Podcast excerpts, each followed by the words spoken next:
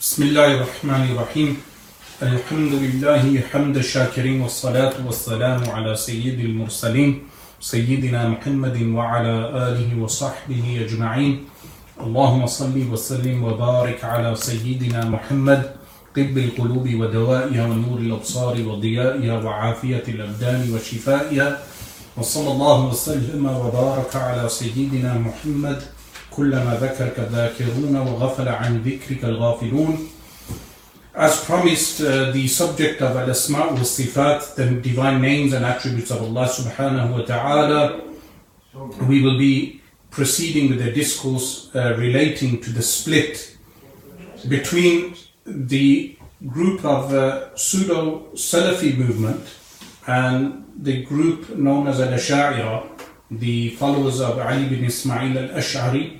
Today, in the modern age, we have a split between these two groups. One claiming that they absolutely represent a Salafus Salihun when it comes to the interpretation of Al-Quran al-Kareem and the Sunnah of the Messenger of Allah sallallahu wasallam relating to the divine names and attributes. And the other group, Al-Asha'ira, who are heavily involved in ilm al-kalam, dialectical theology, and they also have the claim that they represent a Salafus Salihun in the interpretation of the Quran al-Kareem, the, the verses relating to the names and attributes of Allah subhanahu wa ta'ala, and as well as the ahadith, the, the reports, the prophetic reports, which mention the names and attributes of Allah subhanahu wa ta'ala. Now, the inception of this discussion is important because it relates to usul al-din, the foundations of the religion, the principles of the religion, and also the split that we observe uh, amongst the uh, amongst the large sec- segment of the Muslim community, uh, followers of the four schools, Al-Hanabila, the, the followers of Imam Ahmad bin Hanbal, rahimahullah ta'ala, who passed away in 241, as well as the Sunni Muslims who follow the other uh, Ai the other Imams. This discussion, the inception of the discussion, is from the claim made by a Salafiyya. A Salafiyya here is a broad term which really is inclusive of the followers of Muhammad bin Abdul Wahhab. So you had a Sheikh Muhammad bin Abdul Wahhab in the 1700s from Eastern Arabian Peninsula who had his movement which became known as the Najdi movement and many of the scholars referred to it actually as the Wahhabi movement. And uh, like Asawi, rahimahullah ta'ala, and Ibn Abidin, uh, near contemporaneous people to Muhammad bin Abdul Wahhab. Even Asawi, Ahmad Asawi, in his commentary on the Jalalain, the, the commentary of uh, Al Quran al Kareem, written by Jalaluddin al Suyuti and Jalaluddin al Mahalli, when he refers to uh, the movement of Muhammad bin Abdul Wahhab as the Khawarij, this was expunged. I mean, that passage was expunged in some of the later prints because of political expediency. But the passage where Ibn Abidin refers to the movement of Muhammad bin Abdul Wahhab as a Khariji movement, meaning from the Khawarij, that remains in the Hashia, which is known as Raddul Muhtar. And this shows that in that contempor- in those contemporary times, the movement of Muhammad bin Abdul Wahhab was seen as a Khariji movement.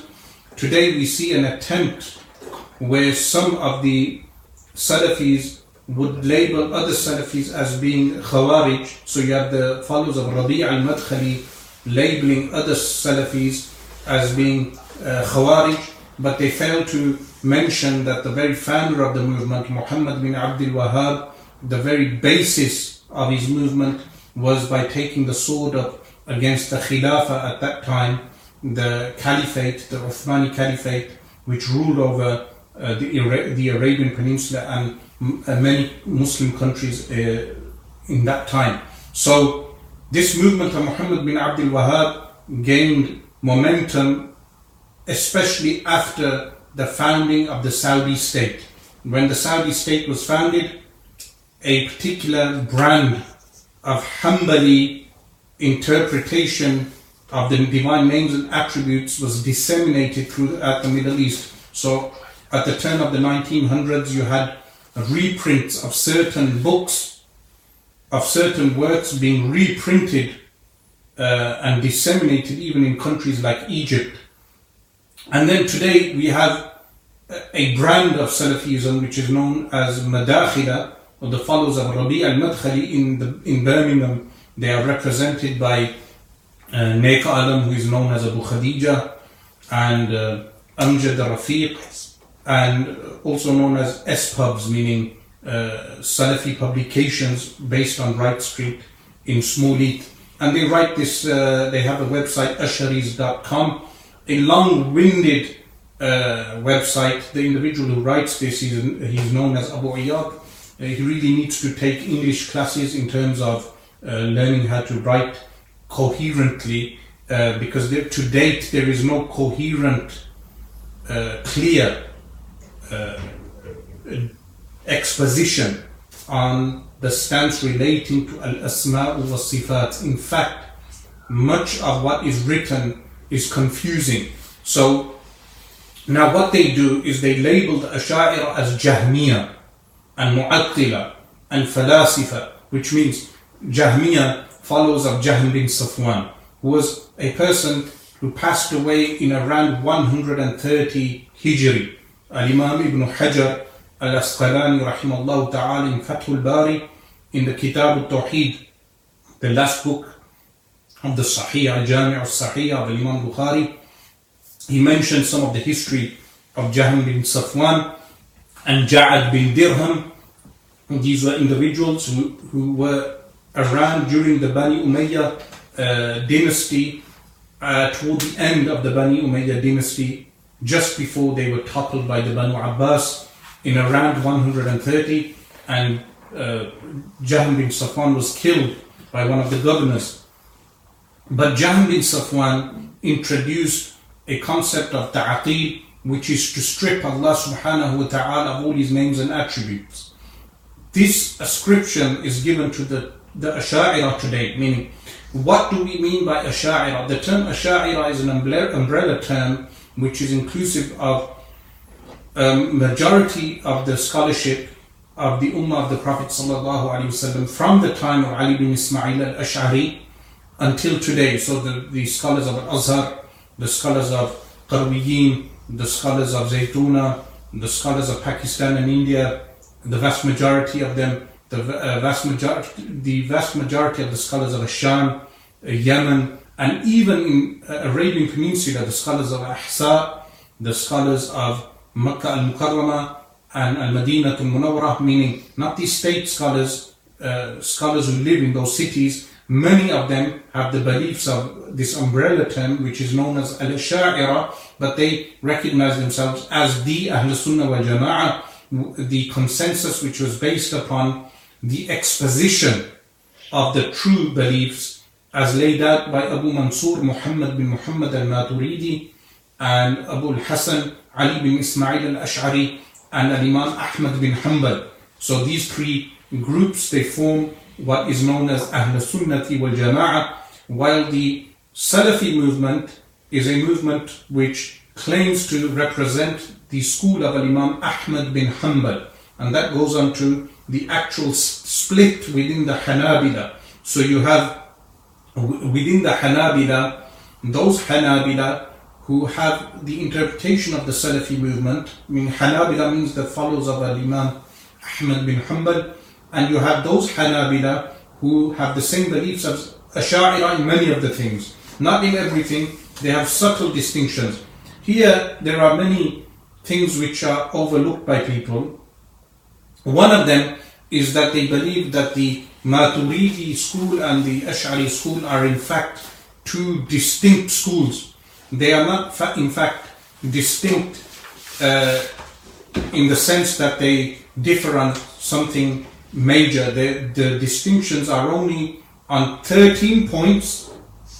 Seven of those points are linguistical and six points are actual differences but they have no major effect on belief, meaning they are differences which are within the framework of valid ikhtilaf, within the framework are valid differences of opinion.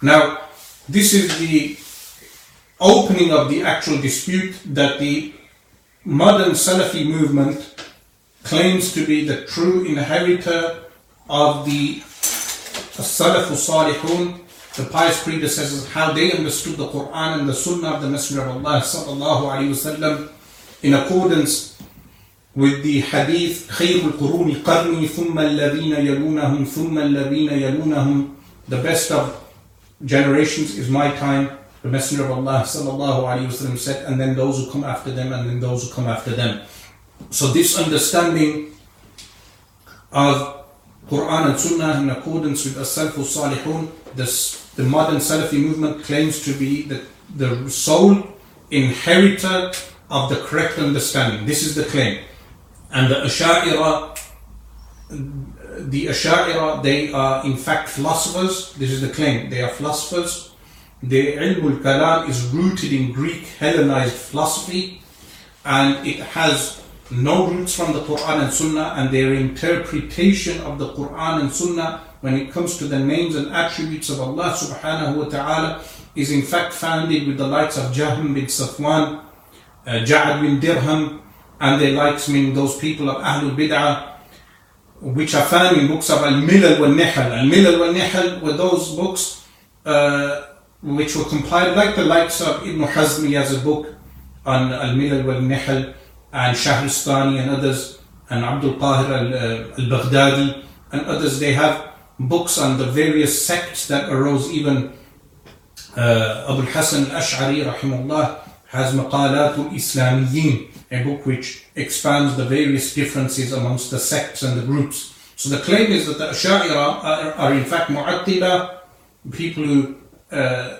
take away the divine attributes, do not acknowledge the divine attributes, do not affirm the divine attributes, and have their methodology is rooted in philosophy, starting with the likes of Al-Juwayni, Abu Al-Ma'ali, Abdul Malik Al-Juwayni, rahimahullah, uh, Abu Hamid Al-Ghazali, who passed away in the year 505, and then Al-Imam Fakhruddin uh, Ibn al-Khatib, Umar bin al-Khatib al-Razi rahimahullah ta'ala, who passed away in, the, in 606, and the likes of Ali al-Amidi rahimahullah ta'ala, they claim uh, these people were in fact philosophers and were not upholding the creed of as-Salaf salihun and they were different to the earlier Asha'ira, some of whom did uphold the beliefs of uh, the Salaf.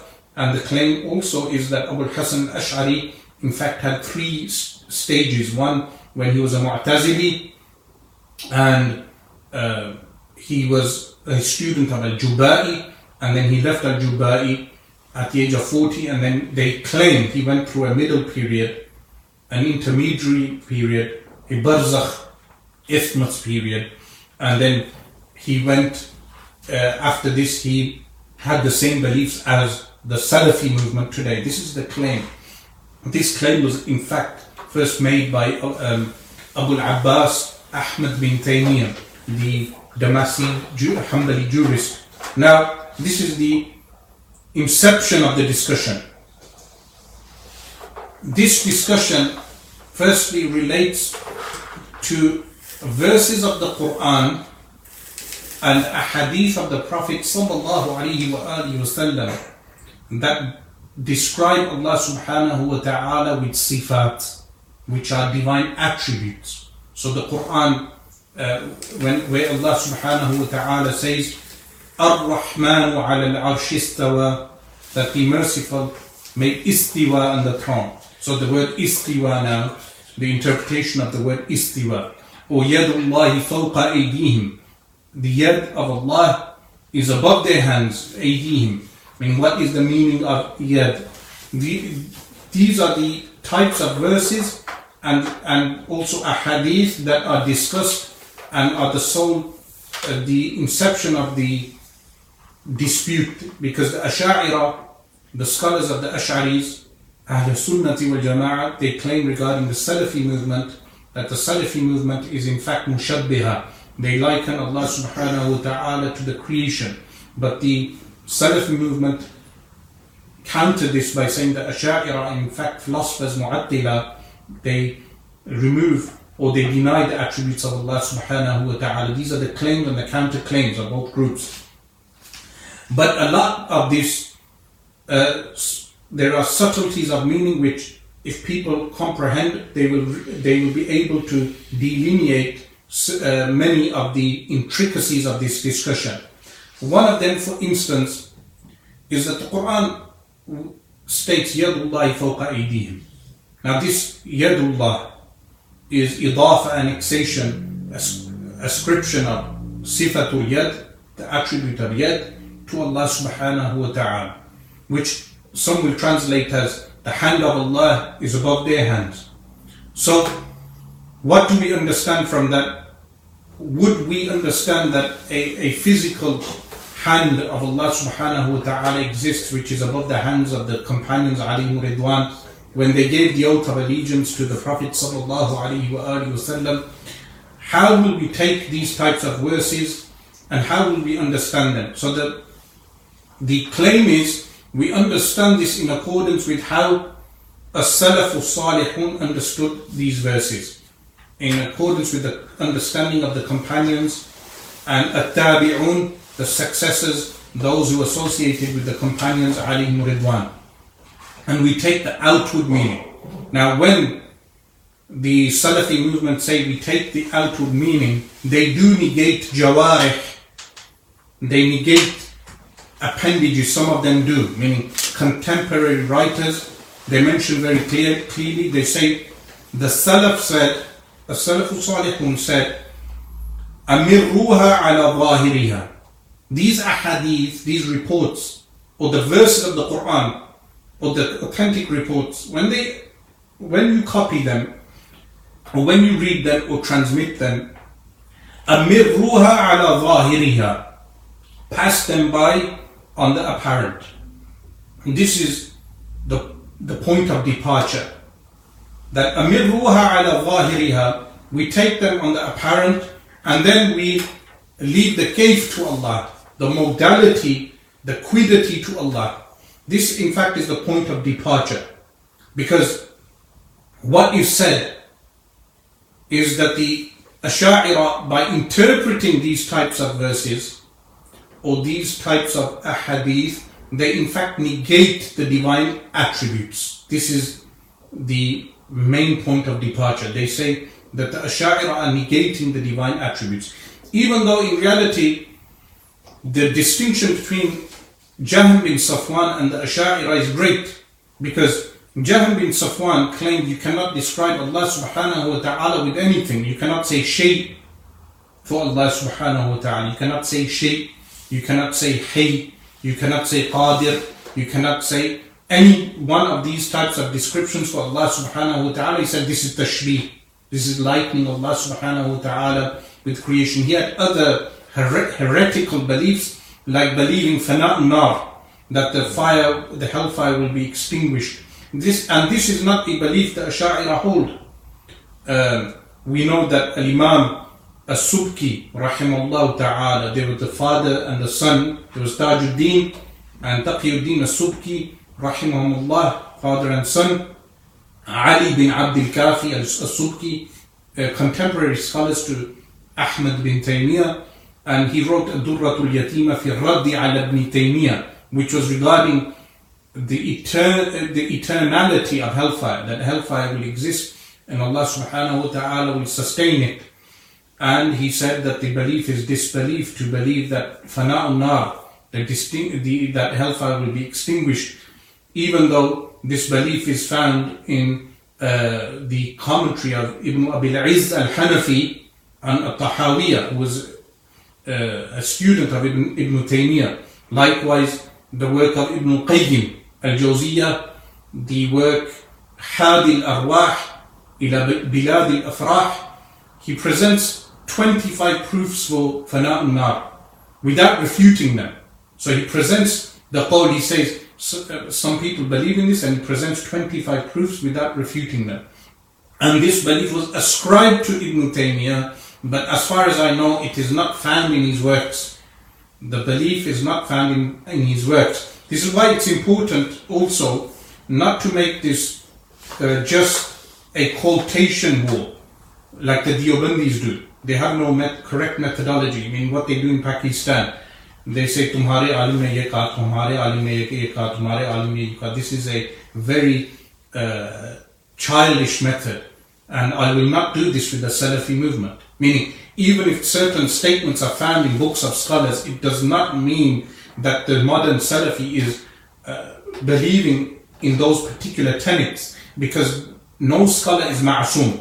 Every scholar will have some slip, uh, some Allah subhanahu wa ta'ala may protect, but many of them will have slips in their books, and some may have major errors, some may, ha- may have minor errors, as long as we as Muslims do not follow them in their error.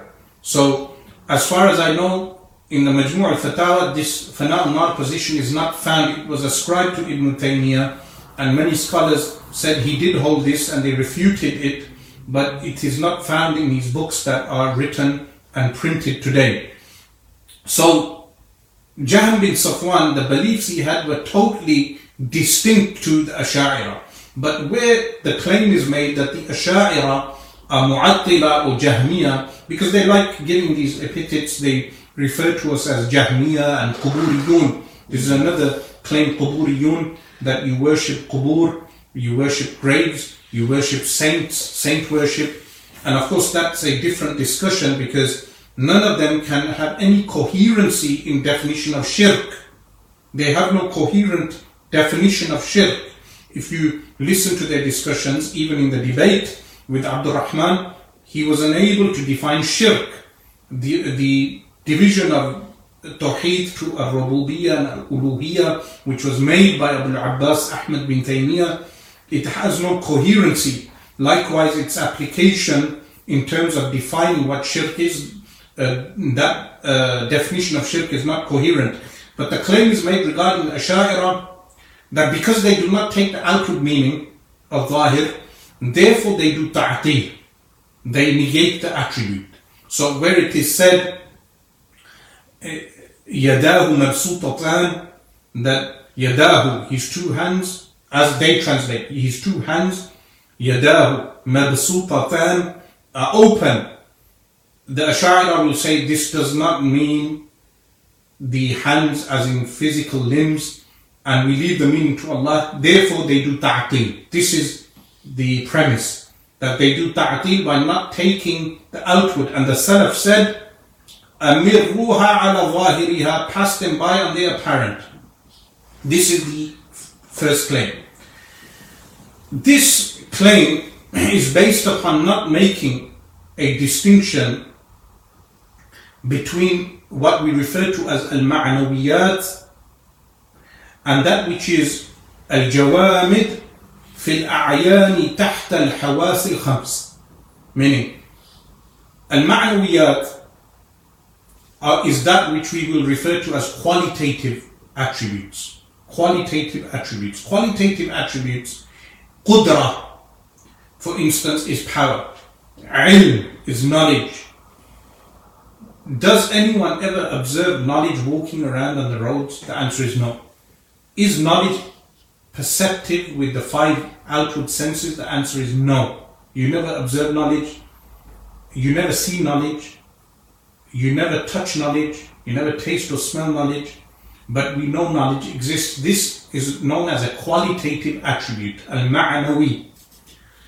But then you have al-jawami, those things which are solid, tangible, in the external realm, which we would say, fil ayani tahta al al khams, في الأعيان they exist in the external realm تحت الحواس الخمس that fall under the perception like hands for instance like legs we see them we observe them these are two distinctions which the Asha'ira make the first which is known as al-ma'nawiyat can be attributes but the second are not referred to as attributes, they are referred to as nu'ut, descriptions. So if I say someone has arms, it's not an attribute, it's a description. But if I say he has knowledge, that's an attribute. So the, this distinction between al-ma'nawiyat and al-jawamid is something important because if we do not make that distinction, what happens is that what the Salafiyah movement say when you discuss with them, if they are willing to discuss, because there are many brands of Salafiyah. There are so many brands, but especially I refer to the spubs, S pubs, the Madakhila. They never sit down to converse, but if they ever do, or if you ever discuss with a Salafi, they will say to you that the way we affirm a sama, hearing for Allah, we understand a sama, we do not make any association of our sama or likeness between our hearing and the hearing of Allah subhanahu wa ta'ala. Why is it tashbih if we hear yad, the yad Allah the yad of Allah and we ascribe that to Allah subhanahu wa ta'ala, but we do not make tashbih, a likeness between our yad and the yad of Allah subhanahu wa ta'ala. This is because they are not making a distinction between those things which are ma'anawiyat, which are qualitative attributes of Allah subhanahu wa ta'ala, and those those things which are al-jawamid.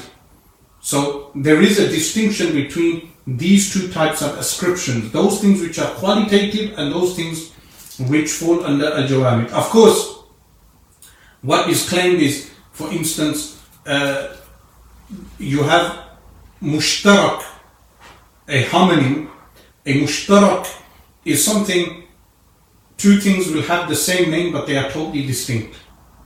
Two things will have the same name but they are totally distinct. But then you have something known as tawatu, uh, where they are totally distinct, but they will share one quality. Like if I say to you, a tusk is white and snow is white.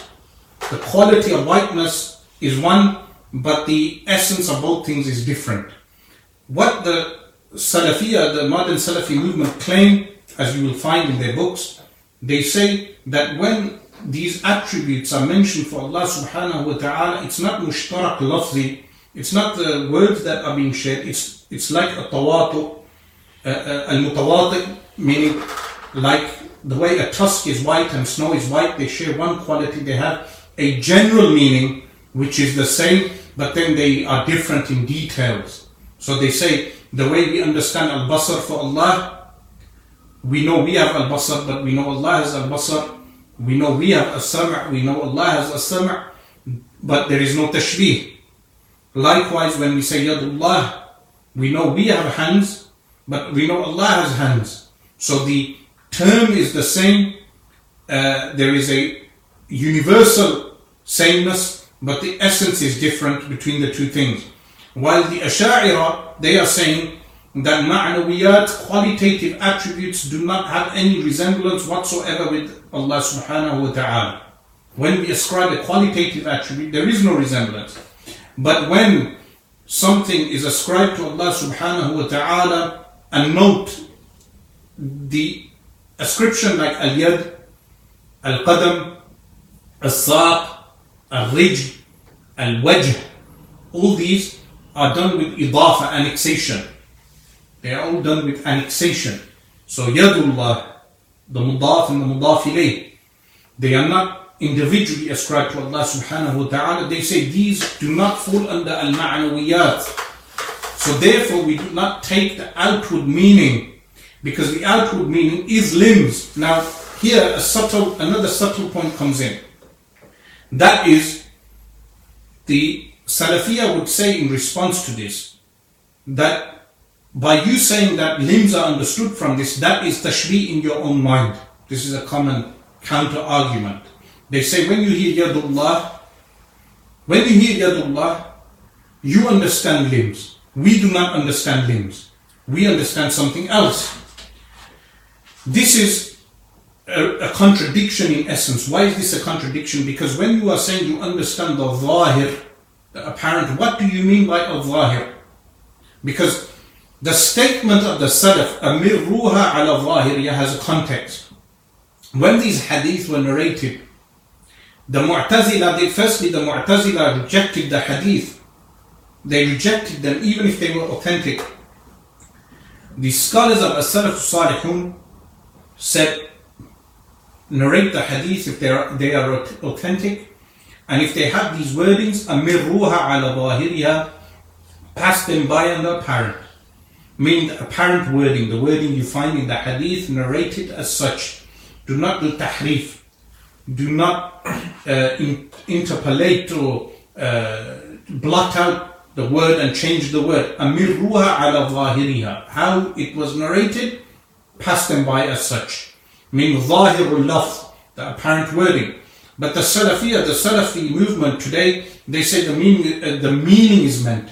ظاهر المعنى, meaning whatever is the outward meaning. But then they also say the apparent meaning is not limbs. So a ridge, they say understand it from the apparent. But the apparent is not a limb the way we understand knowledge, not, uh, the, our knowledge not to be the same as Allah's knowledge, our uh, qudra ability not to be like Allah's qudra ability, our life not to be like the living of Allah subhanahu wa ta'ala, and all the divine attributes that you Asha'ira do affirm. Likewise, these annexations, or what they are, what are referred to as as-sifatul khabariyah. This is another name given to these reports. As-sifatul khabariyah, attributes that are found in reports. They say when we hear these sifat al-khabariyah, we do not make tashbih in the mind. Now here, the subtle point to note is firstly the Asha'ira are making a distinction between ma'nawi, those qualitative attributes that have no resemblance, and those which are al-jawamid. But secondly, when the modern Salafi movement say we, do, we take the apparent meaning, but then they say it is not a limb, they end up in the same bracket as the Asha'ira themselves. How? Because the Asha'ira, they have scholars who say these are sifat of Allah, attributes of Allah subhanahu wa ta'ala. So Yadullah fawqa there are scholars of the Asha'ira, they say these are divine attributes. But the divine attributes specifying the exact meaning, we leave to Allah. What this brings us to a subtle point. That is, the Salafi argument then is that you Asha'ira have negated the attribute by not saying what the meaning is. Because they say, we know the meaning, it's the outward meaning, but then we leave the modality to Allah. Tafweedul kayf. But the Asha'ira are saying that we leave the meaning to Allah. So the claim is made by leaving the meaning to Allah, you are negating the attribute. But by the Ash, the Ash'ari, the Ash'ari scholars, when they say we leave the meaning to Allah, they are not negating the meaning. Why? They are saying that the limb is negated. They negate the limb. So the Salafis today, I, uh, the ones I have read, they agree. They say we do not ascribe jawarih to Allah. The, the scholarly Salafi scholars, uh, the academic Salafi scholars that I have read, they say we do not not all of them, Khalil Harras, for instance, in his commentary on Al-Wasitiyah, uh, Ibn Taymiyyah's work Al-Wasitiyah, he has comments which are uh, regarding the yad. He refers, he says the hand has qualities which only happen in a real hand. He has this statement found in his work. And Khalil Harras, uh, the work uh, is endorsed by major Saudi scholars the work is endorsed, it's published many decades ago. So, but the cont- contemporary scholars, they do negate jawarih. When they negate jawarih, they are not taking the outward meaning as they claim. Because they, what they say is that the way we understand ilm uh, as a universal, we understand yad as a universal, but it's not a limb. But by negating limb, there are numerous other meanings of yad left. This is exactly what the Asha'ira are saying, that there are numerous other meanings, that those meanings we leave to Allah. This is what they mean by tafweedul ma'na. So, for instance, Ar-Rahman ala al-arsh istawa, the, verb istawa, which is fi'al mad, past tense, istawa has 15 different meanings. So the Asha'ira, they will say we negate istiqrar, meaning uh, sitting or julus. Uh, mind you, the word julus is found in some of the works of uh, those works which are promoted by the modern Salafi movement, and even Abdul Rahman Hassan and his followers should pass this message on. He uses the term sitting for Allah, sitting for Allah in his uh, refutation of the Hanafi fiqh channel. One of the brothers showed me a clip, I think part 10, where he uses the word sitting for Allah. Now this goes against the manhaj of as-salaf salihun Where is the word sitting? Nevertheless, the word istiwa has 15 different meanings. The Ash'aris, what they do is they negate those meanings which are impossible. Then there are possible meanings left.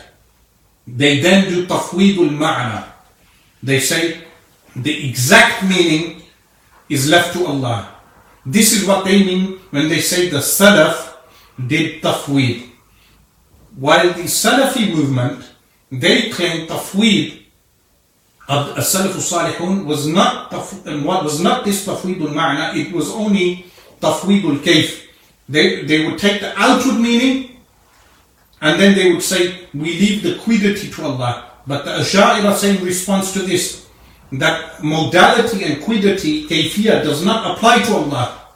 And this is the meaning of uh, Imam Malik's statement, al-istiwa ma'lum, that al-istiwa is known, meaning it's known to be in the Quran. It's known to be uh, linguistically, it's known, the meaning is known. Wal-kayfu majhul, that the kayf is unknown. But there is also wal-kayfu ghayru ma'akul, that the kayf is incomprehensible. Meaning kayf does not apply to Allah subhanahu wa ta'ala. Later I will mention that both groups sometimes cite, they give citations from a Salafu Salihun and they understand those statements differently also. So they even understand the statements of a Salafu Salihun different. Uh, uh, with regard to the statements of a Salafu Salihun, towards the end I will mention the, the sources for these statements and then how the understanding of these two things uh, is different.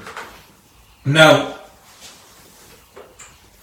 after this introductory uh, remark, I want to mention that sifatullahi qadima, that the divine attributes of Allah subhanahu wa ta'ala are qadima, which means what?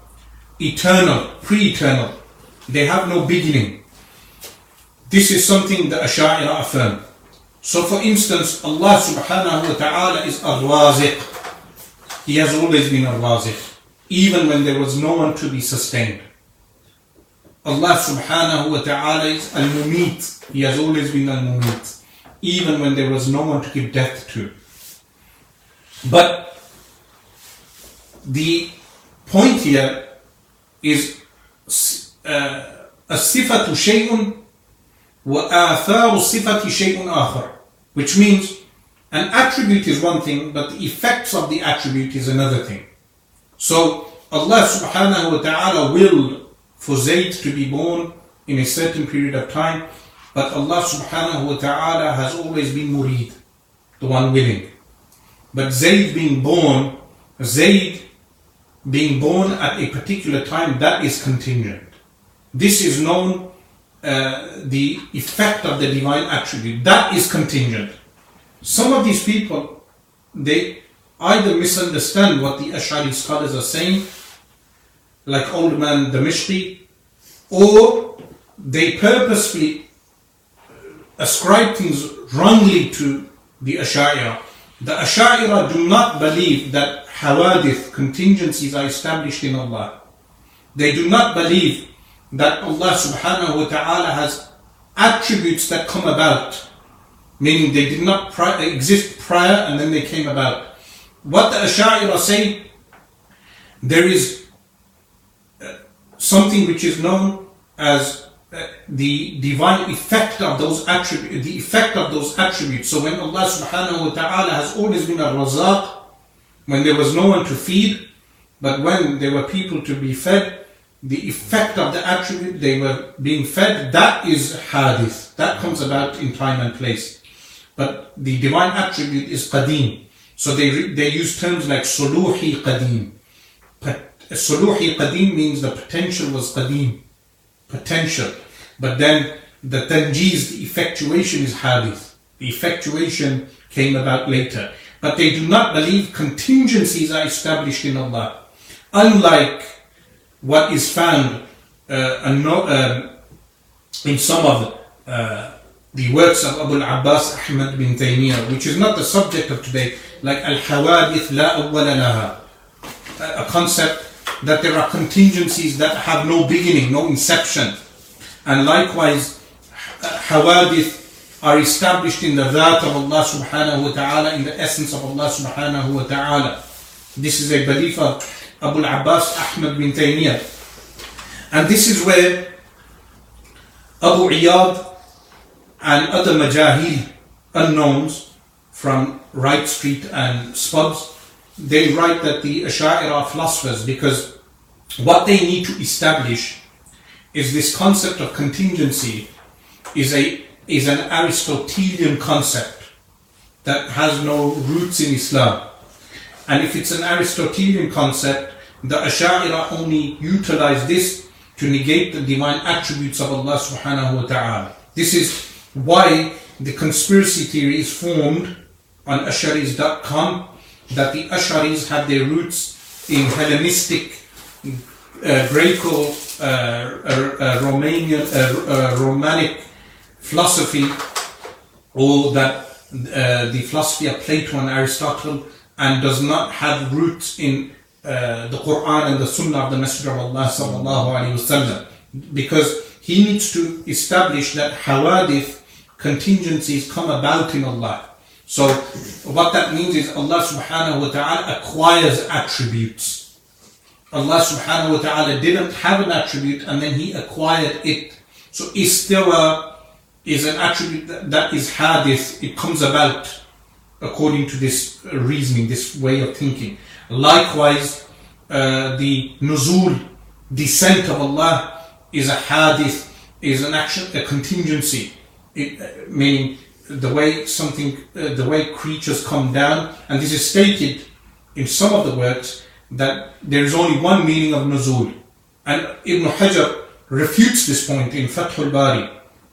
By the way, for Abu Iyad to claim that Ibn Hajar was only an Ash'ari because of the governments of his time and is absurd. Because if you read Kitab al-Tawheed uh, in Sahih Bukhari with Fath al-Bari, Ibn Hajar's commentary, he utilizes the same terms as Abu Hamid al-Ghazali, same terms as Fakhruddin al-Razi, same terms as al-Amidi, Ali al-Amidi. The reality is that uh, the modern Salafi movement, they uh, have a liking towards Ibn Hajar and Al-Imam Yahya bin Sharaf al-Nawawi, they have a liking towards them, so they would want to disassociate them from the other Ash'ira. But if you read Fath al-Bari, you will find that, uh, that Ibn Hajar uh, utilizes the same terms, hawadith, uh, and many other terms that are found in those Kalam books, the works of uh, the Mutakallimin.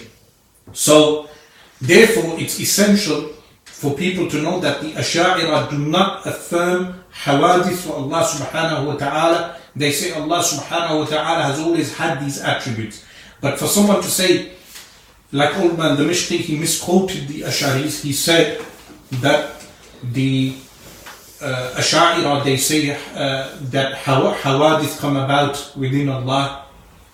Not words exactly as such, but the import of his words was that the Asha'ira affirm contingencies for Allah. This is untrue. The Asha'ira say that the effectuation of some of the attributes is contingent. Like I mentioned, that Allah is, has always been Ar-Razaq, is Ar-Razaq, will always be Ar-Razaq, the one who sustains, but the ones who are sustained, they are contingent, and the effect of the the attribute is in time and place where we see the effect of the divine qudra, the, the divine power of Allah subhanahu wa ta'ala. So here, Al-Imam Al-Bayhaqi, rahimahullah ta'ala, who was a scholar of hadith, who came just after Abu al-Hasan al-Ash'ari. So, Abu al-Hasan al-Ash'ari passed away in around the 320s, and then uh, Al Maturidi passed away in the 330s, 333 to be precise. The, a century later, we have Al Imam Al Bayhaqi, rahimahullah ta'ala, Abu Bakr Al Bayhaqi, the author of As Sunan Al Kubra, and many other notable Shafi'i works. A great Shafi'i scholar, he has a work on Al-Asma'u wa Sifat, the names and attributes of Allah subhanahu wa ta'ala. He mentions the classification of Sifatul Dhat and Sifatul Af'al. Now he classifies them with a particular definition, but later Ash'ari scholars developed the definition, the best, which is Sifatul that, the attributes of this essence, are those divine attributes by which Allah subhanahu wa ta'ala is not described with the opposite. For instance, I say Allah subhanahu wa ta'ala is Hay. I cannot say Allah subhanahu wa ta'ala is Mayyit. Therefore, uh, meaning he cannot be described with the opposite. This is referred to as sifatul dhat, the attributes of the essence. Then we have sifatul af'al, the, att- the attributes of the divine actions. These are those attributes where Allah subhanahu wa ta'ala can be described with the opposite. For instance, we have al-mumit, the one who gives death, but then we have al-muhyi, the one who gives life. Two opposites, but they are ascribed to Allah subhanahu wa ta'ala uh, divine attributes which are two opposites. So these are sifatul dhat and sifatul af'al. Then we have asma'ul dhat, the names of the essence of Allah subhanahu wa ta'ala. Additionally, we have asma' sifat, the names of the attributes. What is meant by attributes? As sifatul ma'ani, the qualitative attributes of Allah subhanahu wa ta'ala. Like Allah subhanahu wa ta'ala has the attribute of al-irada, divine will. Allah subhanahu wa ta'ala has the attribute of al-qudra. Allah subhanahu wa ta'ala has the divine uh, attribute uh, of divine power, then the divine attribute of divine life, the divine attribute of al-ilm, divine knowledge. These are known as qualitative sifat al-ma'ani, but there are asma for these sifat, names for these attributes also. Like when Allah subhanahu wa ta'ala wills for someone to die and we say he is al-mumit, this is ismu sifa. Allah subhanahu wa ta'ala is al-mumit and he's giving death, creating death within someone because death is an actual being according to the Ahl Sunnah. In contradistinction to the Mu'tazila, even Ibn, Ibn Taymiyyah admits that the Asha'ira, they had many great works in defeating the Mu'tazila. It, it wasn't the, the uh, the lights of the modern Salafi movement that finished the Mu'tazila. It was actually the efforts of the Ash'ari scholars that finished off the Mu'tazila. So Allah subhanahu wa ta'ala gives death, but Al-Mumit, him being the one who gives death, relates to the divine will, relates to the divine qudra. So these are known as Asma'ul, uh, Asma'ul Sifat, names of the divine attributes. Likewise, you have Asma'ul Af'al, names of the divine actions. So, for instance, the hadith, لله تسعة وتسعون اسما من أحصاها دخل الجنة that Allah subhanahu wa ta'ala has 99 names whoever enumerates them he enters paradise so these 99 names of Allah subhanahu wa ta'ala they will either allude to the dhat or to the sifat or they will or they will allude to the divine actions of Allah subhanahu wa ta'ala. This is something that we should keep in mind at all times. So when the reports as sifat al-khabariyah are mentioned to us like uh, the report that Allah subhanahu wa ta'ala has nuzul which is translated as descends in the last third of the night. These type of reports are referred to as, as sifat al-khabariyah, those attributes that are found in the reports. The modern Salafi movement claim regarding the Asha'ira, and note the Asha'ira have great distinction uh, between themselves and the Mu'tazila. The Mu'tazila never affirm Sifatul Ma'ani. The Jahal, ignorance of these Salafi claimants is such that even Abdul Rahman Hassan, he, in the discussion, he said to me that the Ash'ira only affirm seven attributes for Allah. This is a part of the uh, pseudo Salafi propaganda against the Ash'ira. Sometimes they say the Ash'ira only affirm seven attributes. Sometimes they say 20 attributes. But the Ash'ira teach 20 attributes because they say these attributes are those sifatul ma'ani to which all the other attributes return back. As well as every common Muslim should know these attributes. But anything else, they do not negate those attributes as is well known from the early Ash'ari scholars. But what they say is that you Ash'ira, you negate these sifat which are found in the reports by saying the outward meaning is not meant, but uh, which is tafweedul ma'na and tafweedul kayf. Which uh, I have already mentioned that the Ash'ari say in response to this that when we negate something, we only negate that outward which is impossible for Allah subhanahu wa ta'ala. So for instance, the hadith of the descent of Allah subhanahu wa ta'ala, nuzul of Allah subhanahu wa ta'ala, the Ash'ari will say we negate the outward meaning of that which is found in human beings. They negate this. But there are other possible linguistical meanings. But which one of those meanings is meant, we leave to Allah.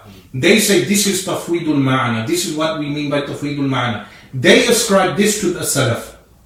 While the Salafi movement say this is not the position of the Salaf. The position of the Salaf is to take the outward meaning and then leave the kayf to Allah subhanahu wa ta'ala. This position of the Ash'aris is referred to as tafweed, uh, as ta'wil ijmali, a summarized interpretation. So this, there is a subtle interpretation in that because you negate the outer meaning and you leave the, the, the rest of the meaning. So the example I gave of istawa, 15 linguistical meanings of istawa, they negate those which are impossible, and then they have those which are left, they say leave these to Allah subhanahu wa ta'ala. And this was the position of the Salaf. Within that framework of valid interpretation, this is where ta'wil comes in. Ta'wil, that they select a particular meaning which is valid and they propose that as a meaning without certainty, as ijtihad, without certainty. If someone has certainty on their ta'wil, this is the type of ta'wil which was condemned. So not only the, the ta'wil of the Mu'tazila which negated any meaning, which negated any meaning. So from the 15 different meanings, they would sometimes they would accept interpretation, valid interpretation the Mu'tazila, but they they negated all the attributes of Allah subhanahu wa ta'ala, the sifatul ma'ani also. They negated those attributes.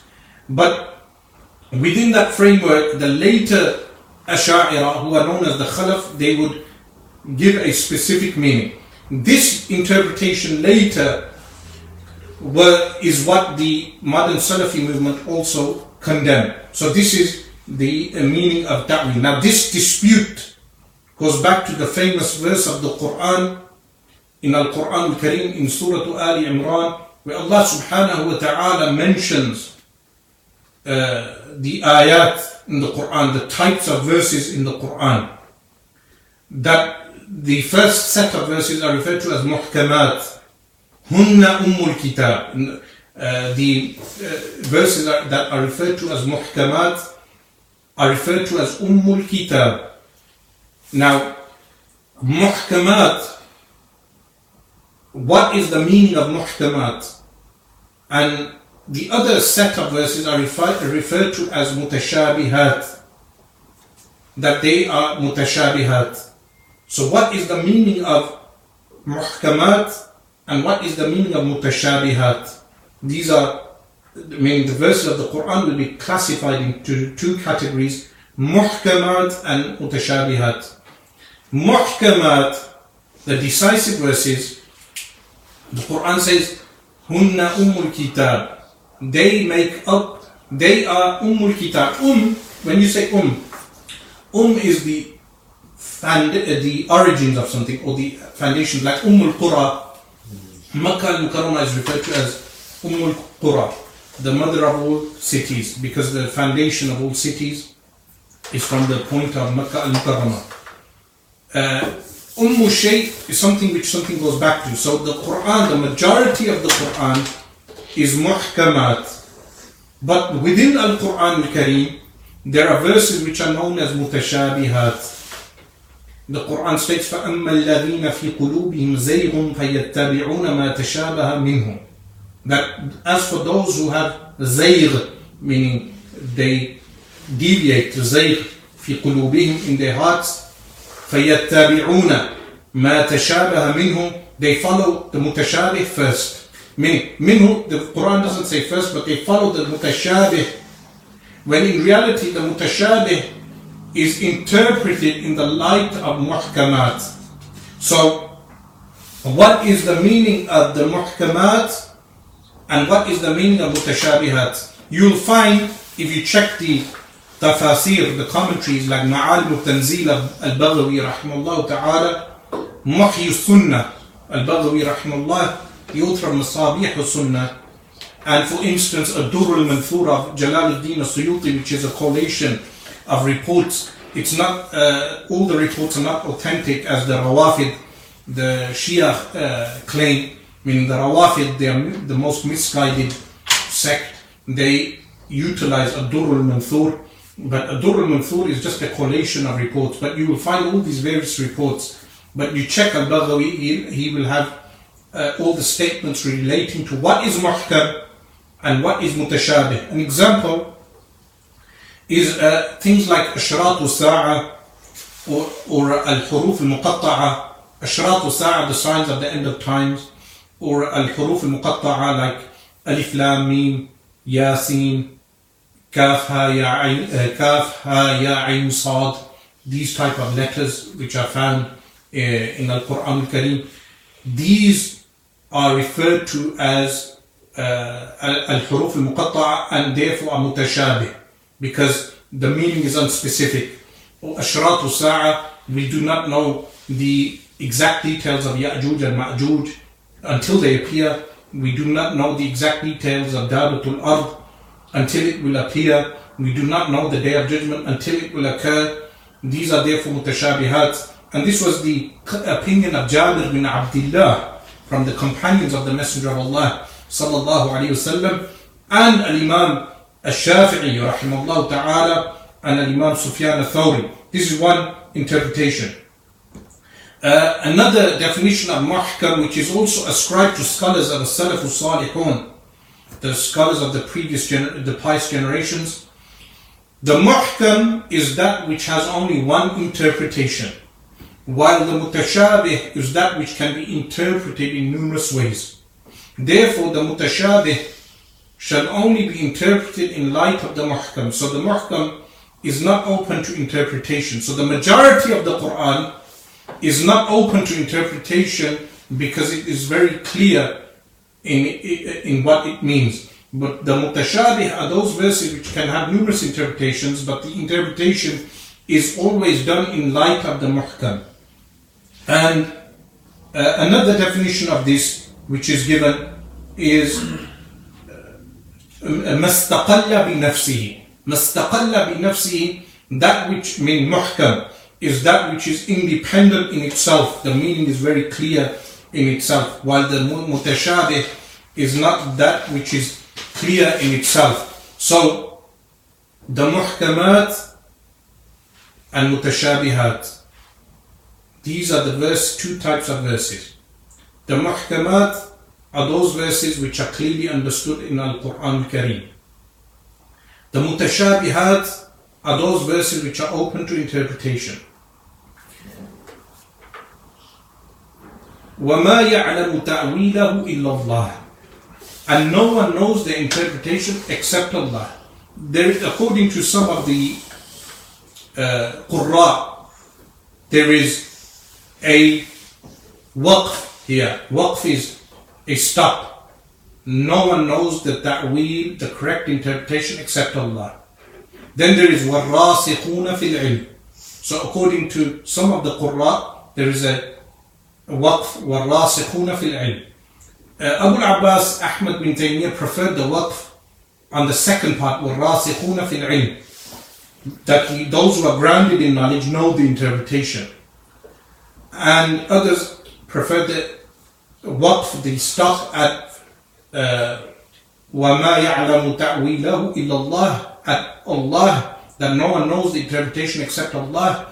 وَالرَّاسِخُونَ فِي الْعِلْمِ Then the verse carries on that the, those who uh, are grounded in their knowledge, this they, uh, there are two waqf and both are valid. So those verses or those reports of Sifatul Khabariyah which can be interpreted in multiple ways are referred to as al-mutashabihat. And these are the verses or the reports which are disputed. Even though the modern Salafi movement will say they should not be disputed meaning the exact meaning should not be disputed. But as I mentioned already they will fall into a clear contradiction. How they will fall into a clear contradiction? When they say yadullahi fawqa aydihim or yadahu they, will say these are not jawarih, they are not body parts. When they say they are not body parts, straight away a other meanings, other meanings are the interpretation is open to various other meanings. Specifying those meanings then is the task of the ulama specifying those meanings according to the Arabic language. Now this is where Ibn Daqiq Al-Eid rahimahullah ta'ala mentions a point that you have that which is al-haqiqa, a real meaning. And then you have that which is al-majaz, a metaphorical meaning. Al-haqiqa, a real meaning, if there is a verse of the Quran which has the import of a haqiqi meaning, a real meaning, it is not open to interpretation. Likewise, there are verses of the Quran which can have a majaz meaning, or must have a majaz meaning and those are not open to haqiqah. So you cannot have something which is majaz being interpreted as haqiqah and something which is haqiqah being interpreted as majaz, but then there is something which falls in the middle. It can be haqiqah and it can be majaz.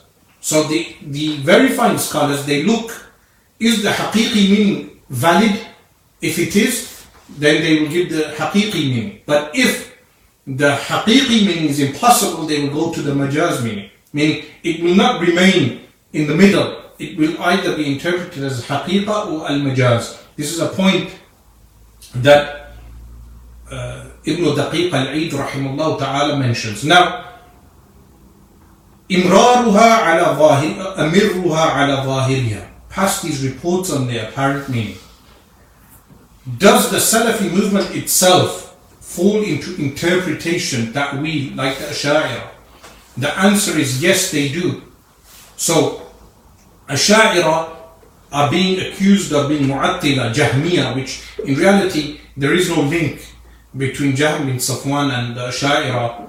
And as I mentioned already, the Asha'ira, they refuted mm, uh, the Mu'tazila and they were at the forefront of refuting. And this is why Later scholars like Abu Hamid al-Ghazali, Fakhruddin al-Razi, they employed kalam, uh, which is dialectical theology, in order to refute the thinking of the Mu'tazila, to defend the Quran and the Sunnah.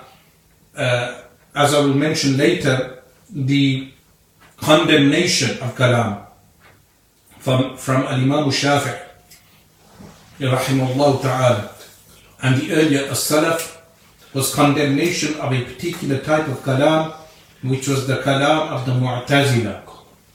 But even then, the likes of Imam Muhammad al-Sanusi, Muhammad bin Yusuf al-Sanusi, rahimahullah ta'ala, came in the 9th century, refute or correct Al-Imam Fakhruddin al-Razi for placing too much philosophy in the books. So Abdul Rahman Hassan in his durus and lessons on Dar'u Ta'arud al-Aqli the work of Ibn Taymiyyah which is published on the marginalia of Minhaj al-Sunnah, he says that Sunusi is worse than all of them. But it seems to me that the likes of Abdul Rahman, the Mishki, and old man uh, Abdul Rahman, the Mishki, and Abdul Rahman Hassan. So to distinguish them, old man the Mishki and Abdul Rahman Hassan they do not read the works in their entirety or at least large segments of the book. If you read the work of a Sunusi, you will find that he condemns the, the Ash'aris who place too much philosophy in the books. But those scholars who did place philosophy in the books were not defending philosophy. They were refuting the philosophers. They were not defending the philosophers. Like Al-Imam Abu Hamid al-Ghazali in his Tahafut al-Falasifa. Abdul Rahman Hassan states that a Sanusi was worse than the previous ones because he states that the sixth cause of kufr disbelief is taking the outward meanings of the verses. Is taking the outward meanings of the verses. Imam Sunusi says that taking the outward meaning of the verses is kufr. So Abdul Rahman says he is worse than Imam Fakhruddin al-Razi. Now why is he the worst uh, for Abdul Rahman and the Wahhabis in general? Because what they mean by outward is these as-sifat al-khabariyah that if we do not take the outward meanings, we do ta'atil of the attributes. But what as-Sanusi is referring to is that there are various verses of the Quran that if you took the outward meaning, you would commit kufr, disbelief. Like فَالْيَوْمَ نَنْسَاكُمْ in the Quran.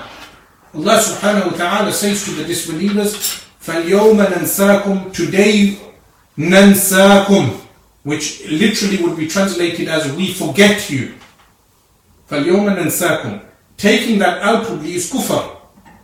Or for instance, هُوَ مَعَكُمْ أَيْنَمَا كُنْتُمْ He is with you wherever you may be. Taking that literally, that Allah subhanahu wa ta'ala is indwelling in His creation is, the, is a Jahmi belief. And the outward meaning is kufr. So this is what Al-Imam Sunusi meant, that the sixth principle of disbelief is taking the verses on the outward meanings. But again, he is uh, misquoted uh, by Abdul Rahman Hassan and others. So, the Salaf, Salaf Salihun, uh, further down I will mention that do the Salafis themselves fall into ta'wil or not? This will be answered further down. But before going on to that, when we when these reports are mentioned to us, which mention Yadullah, Yadullah, Al-Rijl, Al-Qadam, Al-Saq, Wajh, and you have فأينما تولوا فثم وجه الله. In the Quran وجه الله. When these are presented to us أمروها على ظاهرها pass them by on the apparent. What do the Asha'ira mean by this? What do the Asha'ira interpret this as? Pass them by as they are meaning read them as they are and recite them as they are. Do not change anything. And some of the Salaf said قراءتها تفسيرها. Reciting them is the explanation. But we do this without tahrif. Without tahrif. Tahrif means interpolation. Tahrif means interpolation, for instance. Yadullahi fawqa aydihim.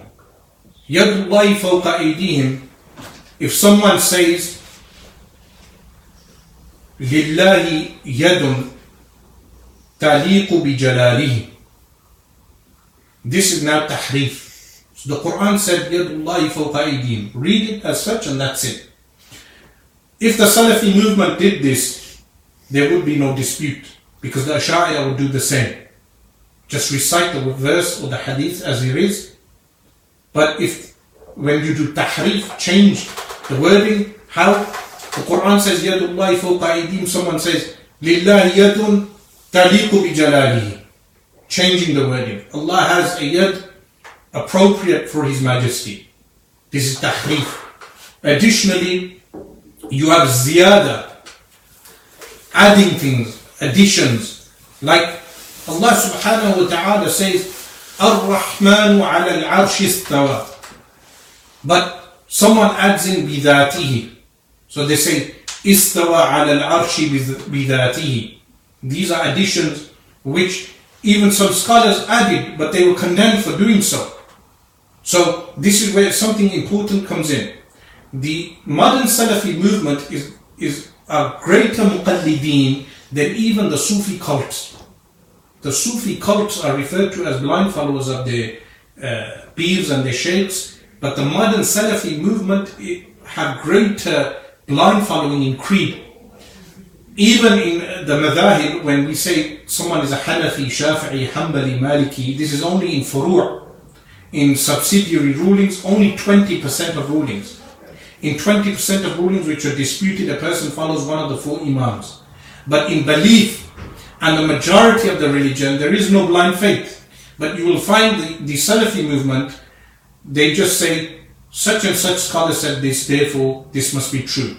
So the statement bidatihi, even if it is found in someone's book, it does not make it something found in Al-Qurun al-Mufaddala, in the previous centuries, the superior centuries. For instance, none of the Sahaba said bidatihi. None of the Tabi'een said bidatihi. None of the Atba' tabi'in said بذاته. بذاته was added by latecomers. So the, the Ash'ari scholars corrected them on this. They said this statement should not be said. Bidati. This would be counted as a ziyada. But then the modern Salafi movement, they say Ibn Abi Zayd al-Qayrawani said this, or Sheikh Abdul Qadir al-Jilani said this. Uh, whether he did in Al-Ghunya, or whether Ibn Abi Zayd in his Al-Risala said this or not, the point is that the Salafi movement therefore is falling to taqlid.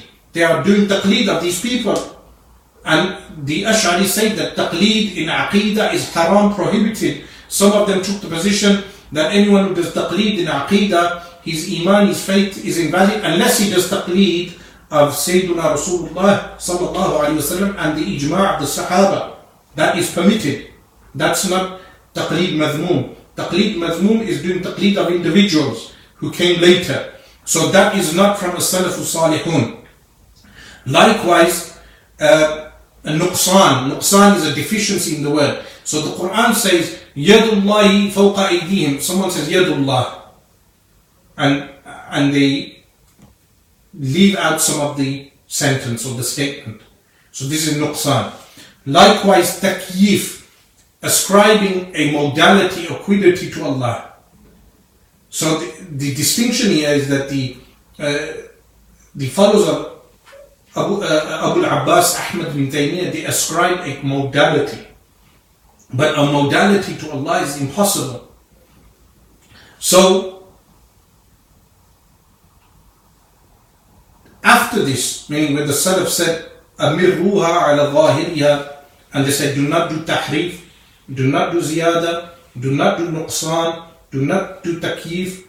There is also the fact Ibn Kathir, Abu Fida Ismail bin Kathir, the student of Abu Abbas Ahmad bin Taymiyyah, who does not take many of his views. For instance, he wrote a book on the Mawlid.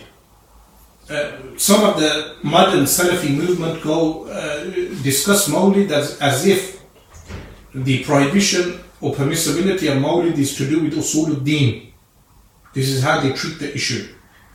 Nevertheless, he permits tawassul, intercession, through the Messenger of Allah sallallahu alayhi wasallam after he passed away. Likewise, Abu Fida is Ismail bin Kathir does not have the positions of Ibn Taymiyyah relating to the sifat. In his tafsir, under Ar-Rahman wa al-Arsh he states, مع اعتقادي أن الظاهر المتبادر غير مراد. He says many, there was a, he mentions in that, that there is a dispute regarding the meaning of istawa, but whatever valid interpretation a person takes, they must know and take into consideration that al-zahir al-mutabadira, the outward that comes into the mind, غير murad is not intended. So what is الظاهرة المتبادرة meaning when you hear if someone thinks that it's a limb, or if someone hears Ar-Rahman wa al arsh istawa, istawa is a rising, the way creatures rise, this comes into the mind, this is not intended. So there is another meaning intended, which Allah knows. So ta'yin of that meaning is what is referred to as ta'wil. So once you negate al-zahir al-mutabadira, once that is negated, meaning that which comes into the mind then the numerous other interpretations that are left, which are valid interpretations, those interpretations, choosing one of those interpretations is what is referred to as ta'wil. Now, some of the scholars like Ibn Qudama al-Maqdisi rahimahullah ta'ala and others, they wrote works uh, like Dhamm ta'wil condemnation of ta'wil. What was meant by this condemnation of ta'wil?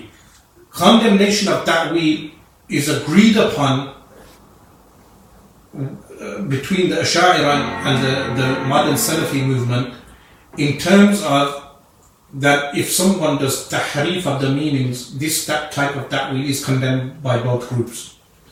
But there is a type of ta'wil, the valid type of ta'wil, which is choosing one of the many meanings which are valid after negating that which is impossible. What Ibn Qudama al-Maqdisi rahimahullah ta'ala was condemning is when someone chooses one of those valid meanings and they become certain regarding their ijtihad. If they become certain regarding their ijtihad that this is the actual meaning meant by Allah subhanahu wa ta'ala, that is condemnable. So, for instance, Ar-Rahman ala al-arsh istawa.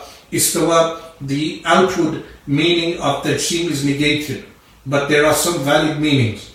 And then some scholar comes along and says, according to the language of the Arab, this mean, this particular meaning which is valid is the actual meaning and the only valid meaning. This is what is condemned by those scholars who wrote in Dhamm Ta'wil. As for if someone said in refutation of the Mujassima, so the Mujassima, those who give anthropomorphic attributes to Allah subhanahu wa ta'ala in condemnation of them, someone says that you ascribe a physical body to Allah subhanahu wa ta'ala. And in response to those people, the scholar says, we negate the anthropomorphic outward meaning but there are other valid meanings that could be meant, and this is one of those valid meanings, and this is the this these meanings are possible, and according to my ijtihad, meaning after exerting his efforts, uh, individual efforts, this is uh, one of the valid meanings. This type of ta'wil is the type of ta'wil that you find in the work of Yahya bin Sharaf al-Nawawi in his commentary al-Minhaj, the commentary of Sahih of Imam Muslim, and the commentary of Ibn Hajar al-Asqalani rahimahullah ta'ala Fathul Bari. So that type of ta'wil is ijtihad and not certainty. So after negating the outward meaning which is impossible for Allah subhanahu wa ta'ala, there will always be space for valid interpretation and the scholars will choose one of those interpretations. Has or is this even done uh, by the Salafi movement? The answer is yes, it is found. For instance, they will agree with us, فَإِنَّمَا تُوَلُّوا فَثَمَّ وَجْهُ اللَّهِ uh, Wherever you may turn, فَثَمَّ There you will find what? وَجْهُ اللَّهِ Some will translate this as countenance of Allah. Wajhullah, if you check the commentaries, for instance, Tabari and others, you will find the interpretation from Abdullah bin Abbas radiallahu anh, explicitly stating that this is in reference to the Qibla, Wajhullah here. Even though there were sects in the early period of Islam that believed that when Allah subhanahu wa ta'ala will destroy everything, only His wajh as an attribute will remain, even the rest of Allah will be destroyed. There were deviated sects who took this outward interpretation of some of the verses of the Quran. But by agreement, here, wajhullah means the direction of the Qibla. Otherwise, someone, if they took this outwardly, as Imam As-Sunusi validly states, if someone took the outward meaning, they would say that everywhere, wherever we turn, the divine attribute, the wajhullah is found. But yet, the Salafi movement is in agreement with us that interpretation here is valid. Or for instance, in Surah Al-A'raf, in verse 51, where Allah subhanahu wa ta'ala says, فَالْيَوْمَ نَنْسَاكُمْ فَالْيَوْمَ Today on the day of judgment, Allah subhanahu wa ta'ala should say to the disbelievers, فَالْيَوْمَ نَنْسَاكُمْ Today we forget you. Literally, that is the meaning. But of course, we know the correct interpretation, as mentioned by As-Salafus Salihun, is that we abandon you, that the disbelievers will uh, be abandoned. Or for instance, وَجَاءَ رَبُّكَ in Al-Quran Al-Kareem, that وَجَاءَ رَبُّكَ literally would mean, and your Lord arrives, arrival of Allah. But the interpretation of Imam Ahmad bin Hanbal, rahimahullah ta'ala, that it is amru rabbika, the command of your Lord will arrive. وَجَاءَ أَمْرُ رَبِّكَ This is the interpretation. وَجَاءَ رَبُّكَ would mean the command of your Lord arrives. The ascription of this to Imam Ahmad bin Hanbal, Al-Imam al-Bayhaqi rahimahullah ta'ala states, هذا إسناد لا غبار عليه. This is a chain, chain of narration. لا غبار عليه. There is no dust on this chain. Meaning the chain is absolutely authentic. Or for instance, الضحك which is laughing. الضحك uh, is ascribed to Allah subhanahu wa ta'ala in the Sahih of Imam Bukhari where the hosts, those who hosted the Messenger of Allah sallallahu alayhi wasallam in the night, uh, and it's a long story, an incident occurred in the morning, they were informed that Allah subhanahu wa ta'ala, I mean, dhahak is ascribed to Allah, which literally means laughing. But Al Imam Bukhari rahimahullah ta'ala states that this in the mean, this the wording dhahak here means ar-rahmah, the mercy of Allah subhanahu wa ta'ala. Al Imam Bayhaqi also mentions this. Or for instance, وَهُوَ مَعَكُمْ أَيْنَمَا كُنْتُمْ That He is with you wherever you may be. Now someone, Sufyan al-Thawri, rahimahullah ta'ala, from the Salaf al-Salihun, said the meaning of this is that the ilm of Allah subhanahu wa ta'ala is with you wherever you may be. So, وَهُوَ مَعَكُمْ أَيْنَمَا كُنْتُمْ He is with you wherever you may be. So these some examples of interpretation, ta'wil, which, which were given by the Salaf al-Salihun and the modern Salafi movement also give these interpretations. Ta'wil, valid ta'wil. But the Asha'ira, they say that this ta'wil also extends to those things, the output of which is tashbih to the makhluk, likeness to the creation. And they refute the claim that there is no tashbih by making a distinction between uh, sifatul ma'ani and those things which are a'ayan, a'ayan or jawamid. Additionally, not all uh, idafat are sifat. This is a common uh, misconception. Idafat, annexations made in the Quran, they are not always sifat. For instance, وَنَفَخْتُ فِيهِ مِنْ رُوحِي Allah subhanahu wa ta'ala says, وَنَفَخْتُ فِيهِ مِنْ رُوحِي That regarding Adam alayhi salam. نَفَخْتُ, I blew, فِيهِ in him, مِنْ رُوحِي from my spirit. No one says that ruh is a sifa of Allah subhanahu wa ta'ala. So if someone reads an idafat, any idafa, annexation ascribed to Allah subhanahu wa ta'ala, it does not always uh, make a, uh, a sifa, a divine attribute to Allah subhanahu wa ta'ala. Or for instance, where it is said, مَا فَرَّطْتُ فِي جَنْبِ اللَّهِ The sinner will say, that مَا فَرَّطْتُ, meaning that which uh, I failed uh, in fulfilling the rights of Allah, fi jambillah. Jamb is the side. Fi jambillah. Jamb here does not mean the side, of, like the side of a person, but some people have made this into a sifa, divine attribute of Allah subhanahu wa ta'ala, like Ibn Qayyim. So, idafat, annexations are not always divine attributes. Additionally, there are hadith of the Messenger of Allah sallallahu wasallam which the Salafi movement will agree with us that ta'wil is done. For instance, the famous hadith Al-Hajar al-Aswad Yaminullah. The black stone is the right of Allah. I mean, Yamin means right. Allati yusafihu biha khalqahu. That it is the right, literally, it is the right of Allah, meaning like right hand, by which He shakes hands, yusafihu, with it His creation. By agreement there is interpretation ta'wil. That Al-Hajar al-Aswadu, the black stone, Yaminullah, is interpreted. Likewise, Allati, by which Yusafihu, he, sh- he shakes hands with his creation. We know Allah subhanahu wa ta'ala is the, the outward al-mutabadir, meaning the outward. Uh, some of them say, oh, the tajsim is in your mind, so from tajsim you move to ta'atil. From tajsim you move to ta'atil, meaning you understood tajsim. So they claim they do not understand it literally. So if you are not understanding it literally, you are doing exactly what the Ash'ari are saying, that the that meaning is being negated. Then what the specific meaning is, Allah subhanahu wa ta'ala knows best. This is the meaning of tafweedul ma'na. They are not negating the meaning. They are leaving the details of the meaning to Allah. Tafweedul ma'na. But the ma'na is broad. So then ta'wil comes in where the ijtihad exertion is done to specify a particular meaning.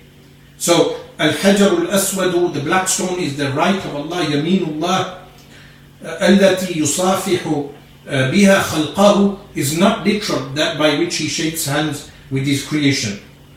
Likewise, the hadith وَإِنْ أَتَانِي يَمْشِي أَتَيْتُهُ هَرْوَلَةً That if he comes to me, meaning the servant comes to me walking, I go to him running.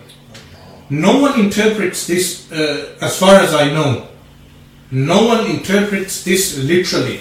Meaning when we walk to Allah, is it that we are literally walking to Allah? Of course not. The meaning is very clear that it's not a literal meaning. Likewise, Allah subhanahu wa ta'ala coming to us running is not the way a human being runs to another creature. The meaning is closeness, meaning qurb, at-taqarrub ila Allah subhanahu wa ta'ala. Or for instance in the hadith, إِنَّ أَحَدَكُمْ إِذَا كَانَ فِي الصَّلَاةِ That if one of you is in the prayer, فَإِنَّ اللَّهَ قِبَلَ وَجْهِهِ Then surely Allah is in front of his face. فَإِنَّ اللَّهَ قِبَلَ وَجْهِهِ Which one of us takes this literally?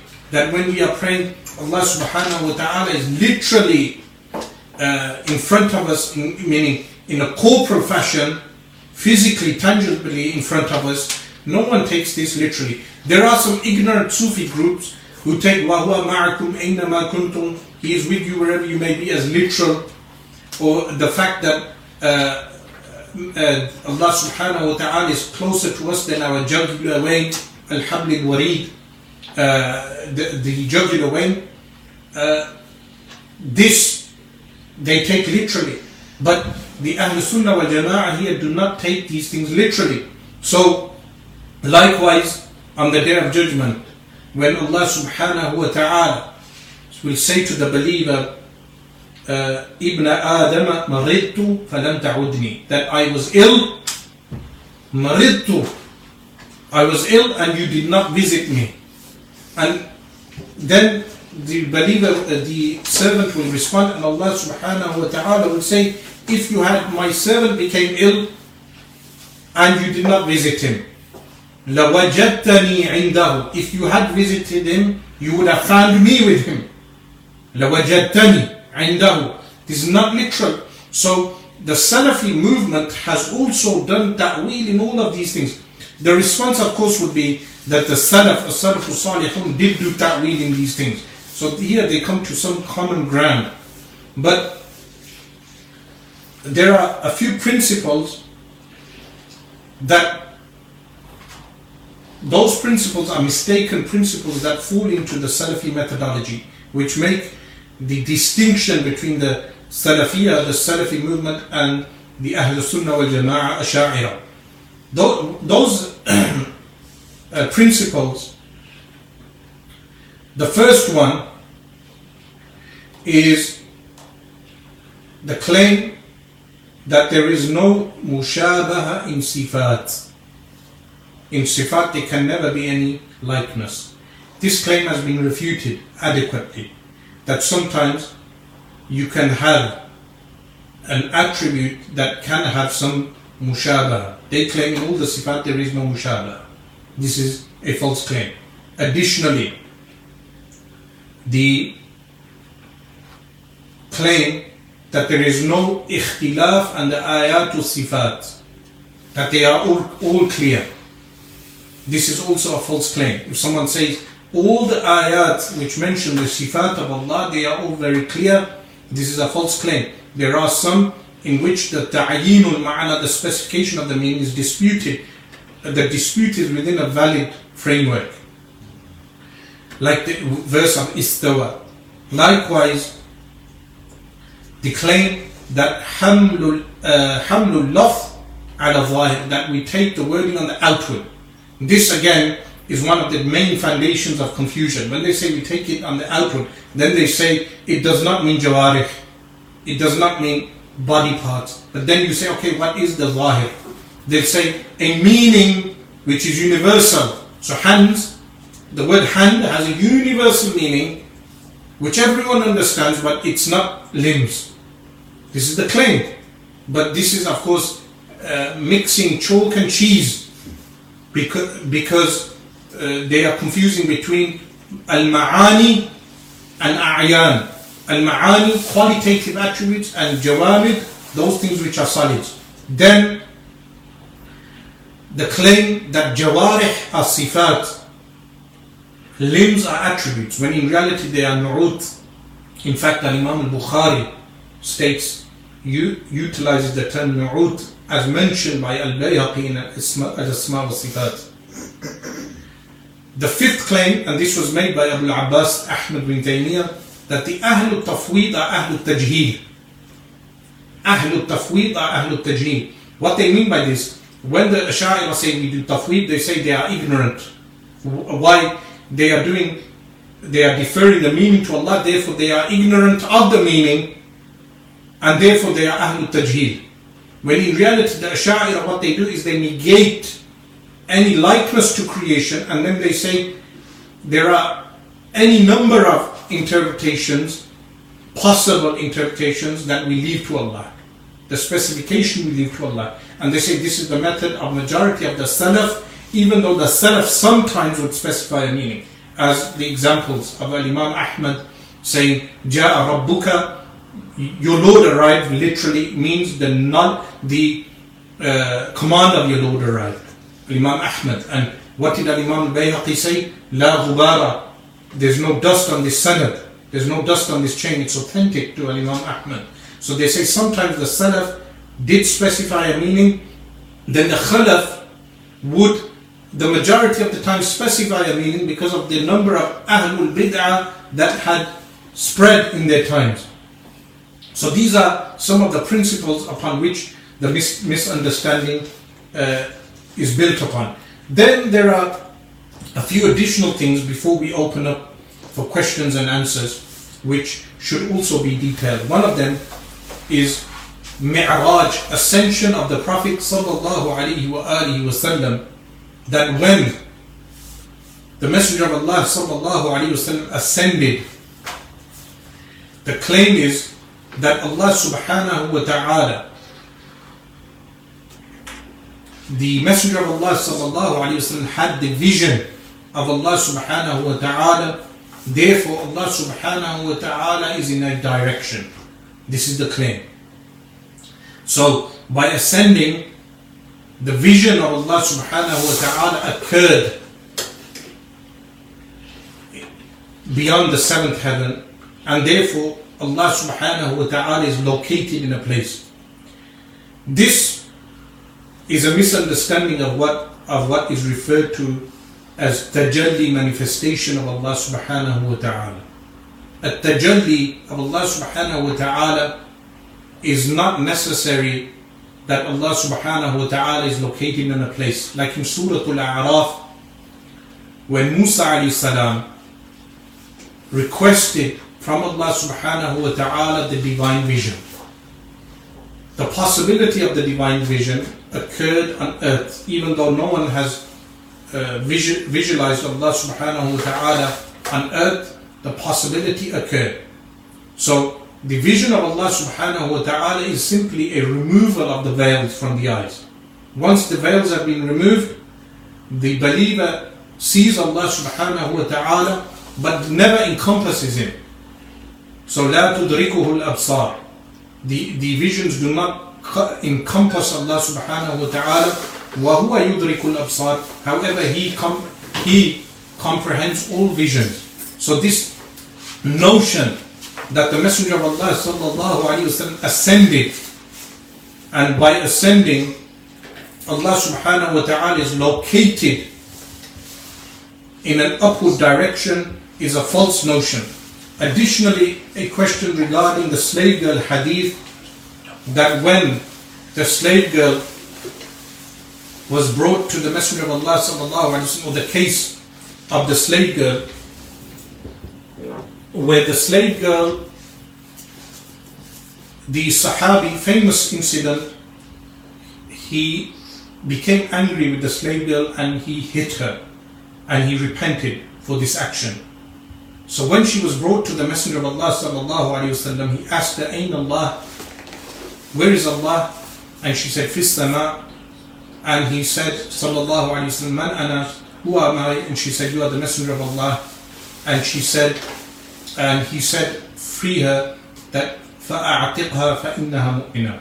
Free her, she is a believer. From this hadith, the Salafi movement have made it a task to ask people in Allah as a tenet of belief.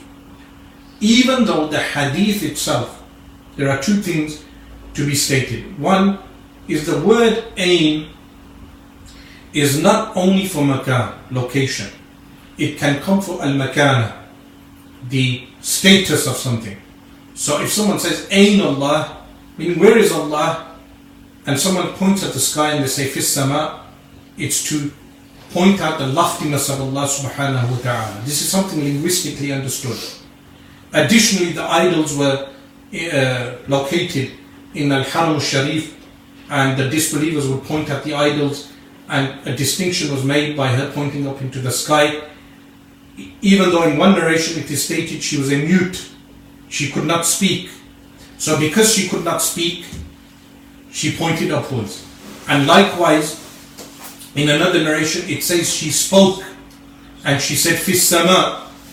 But in different narrations of the same hadith, if you collate all the narrations of the same hadith, there are some versions of the hadith that do not even have fis sama, the wording fis sama, or ain Allah. Meaning if you collate all the various editions.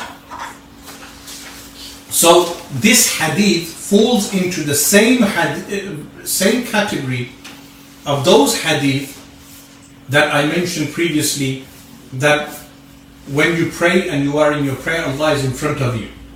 Meaning this is interpreted that Allah subhanahu wa ta'ala is not literally in front of you. Likewise, this hadith of the slave girl is interpreted. The early disputes, uh, meaning why are these disputes found between the Salafiyah movement and where do the Salafis find their principles? They find these principles in the works of Abu al-Abbas Ahmad bin Taymiyyah. Ahmad bin Taymiyyah wrote, firstly wrote Fatwa al-Hamawiyyah al-Kubra in the year 698. When he wrote Fatwa al-Hamawiyyah al-Kubra, he ascribed a location for Allah subhanahu wa ta'ala, meaning a literal location and utilized statements of Salafus Salihun to validate, validate that claim. So verses of the Quran that he took literally, and then a hadith, reports of the Messenger of Allah sallallahu alaihi wasallam, and then ascribing statements to a Salafus Salihun in order to validate the literal location of Allah subhanahu wa ta'ala. One of those statements is the statement of Al Imam al-Awza'i rahimahullah ta'ala, where he states, Allah subhanahu wa ta'ala fawqa arshihi. Is above his throne. And his knowledge is everywhere. Or the the ba'inun min khalqihi. Distinct from his creation. This is uh, one of the statements that he utilizes. In order to say that Al-Imam Al-Awza'i rahimahullah ta'ala believed Allah subhanahu wa ta'ala to be in a literal location separate from his creation. But the Asha'ira or the scholars of Ahl Sunnah wal Jama'ah also accept this, particular statement of Imam Al-Awza'i like they accept the statement of Imam Malik. But what they point out, like Al-Qadi ibn Jahbal and others, firstly that Al-Awza'i rahimahullah ta'ala was refuting the Jahmiyyah. The Jahmiyyah believe that Allah subhanahu wa ta'ala is literally everywhere. And they denied the fawqiyah of Allah subhanahu wa ta'ala, loftiness of Allah subhanahu wa ta'ala.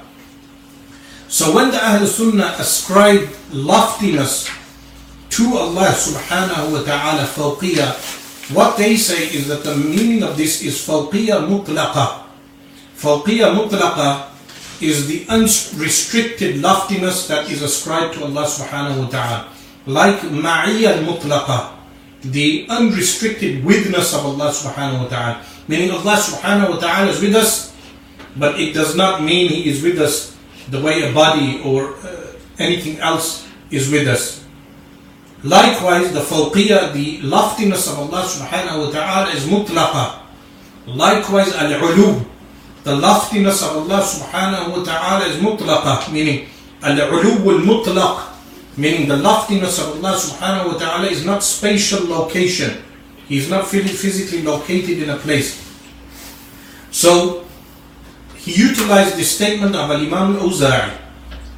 Much of the confusion of Abu al-Abbas Ahmad bin Taymiyyah, if you actually go out your way to read his works, you will find numerous contradictions within his own positions that he holds.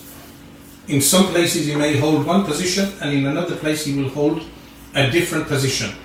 He relied on earlier works of the Hanabila like As-Sunnah of Abdullah bin Ahmad bin Hanbal rahimahullah ta'ala or the book At-Tawheed of Ibn Khuzaymah. He utilized these works.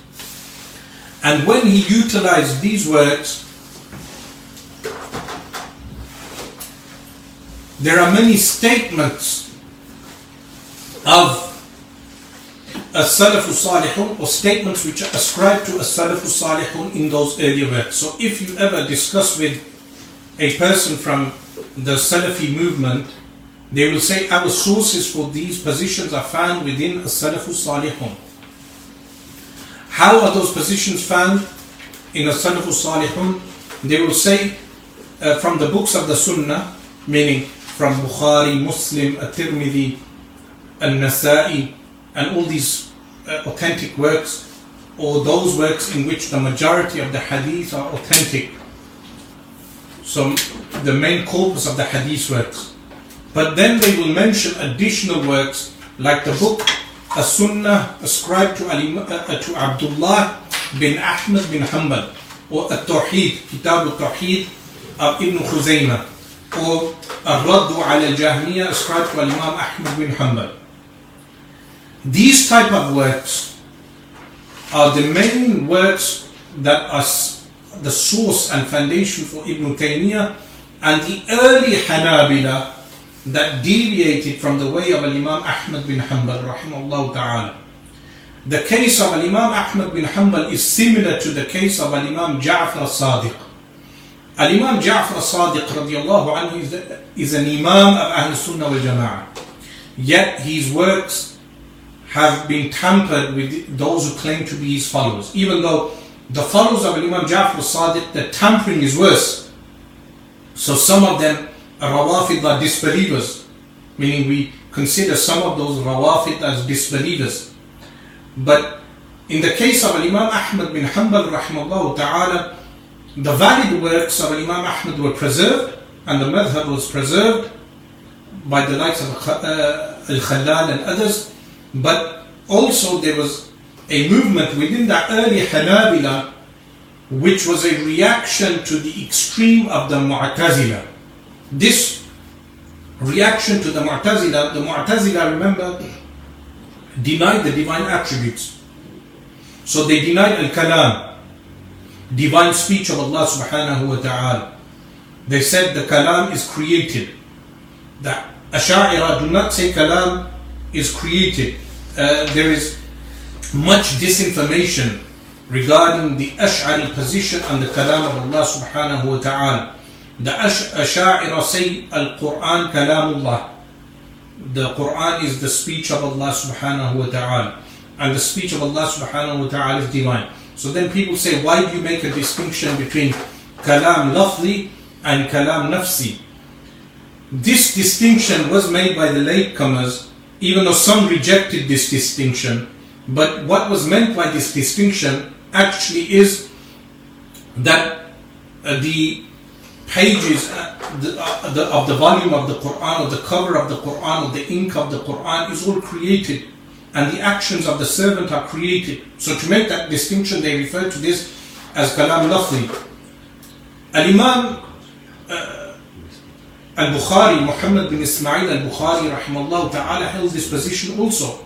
This is why he was persecuted. Al Imam Bukhari, rahimahullah ta'ala, was actually persecuted for holding this view. The view that the actions of Af'alul Ibad are created. Some of the Hanabila then said that he is claiming that the speech of Allah subhanahu wa ta'ala is created. So these early Hanabila, even Al-Imam Ahmad bin Hanbal, uh, uh, sorry, Al-Imam Al-Bukhari rahimahullah ta'ala, he said that some of those quotes ascribed to Al-Imam Ahmad bin Hanbal, he was doubtful regarding those ascriptions to Al-Imam Ahmad bin Hanbal. This is quoted by Al-Imam Al-Bayhaqi rahimahullah ta'ala, that the early Hanabila, some of the ascriptions they gave to Al-Imam Ahmad bin Hanbal were doubtful. Then after Al-Imam Ahmad bin Hanbal, if you check the work of Sunnah uh, ascribed to his son Abdullah, you will find that ascriptions like al-julus, al-julus sitting is ascribed to Allah, subhanahu wa ta'ala, even though the word al-julus is not from the sunnah of the Messenger of Allah sallallahu alayhi wasallam. And as I mentioned, Abdul Rahman Hassan, he uses the word sitting and ascribes the word sitting to Allah subhanahu wa ta'ala. Additionally, there are other problematic things in that work. Likewise, the work of Uthman bin Sa'id al-Darimi you find in his book Al-Naqd uh, uh, al-Marisi, who was an early Jahmi, who Al-Imam al-Shafi'i rahimahullah ta'ala debated. This Al-Marisi was a deviant. And for them to equate Al-Marisi to the Asha'ira is injustice to the Asha'ira. If you check that work, you find dubious statements, like the statement of the mosquito, famous statement, which Zahid al-Kawthari and others picked up upon and was never condemned by Ibn Taymiyyah. Ibn Taymiyyah, when he countered the work of Imam Fakhruddin al-Razi, Asas al-Taqdis, he countered this work, which is, uh, has been republished. In the counter, he quotes this quote of, uh, of uh, Uthman bin Sa'id al-Darimi twice in that work, without condemnation, which is that if Allah subhanahu wa ta'ala willed, he could sit on a mosquito Meaning, what is the arsh for Allah subhanahu wa ta'ala sitting on the arsh? If he wanted, he could be seated on a mosquito. Some of them have tried explaining away these quotes because of fanaticism. Meaning the position I take and the Ash'ari scholars take, if a mistake is found in the work of a scholar, you condemn the mistake, you correct the mistake, you can make excuses for the author if you want, but do not follow them in the mistake.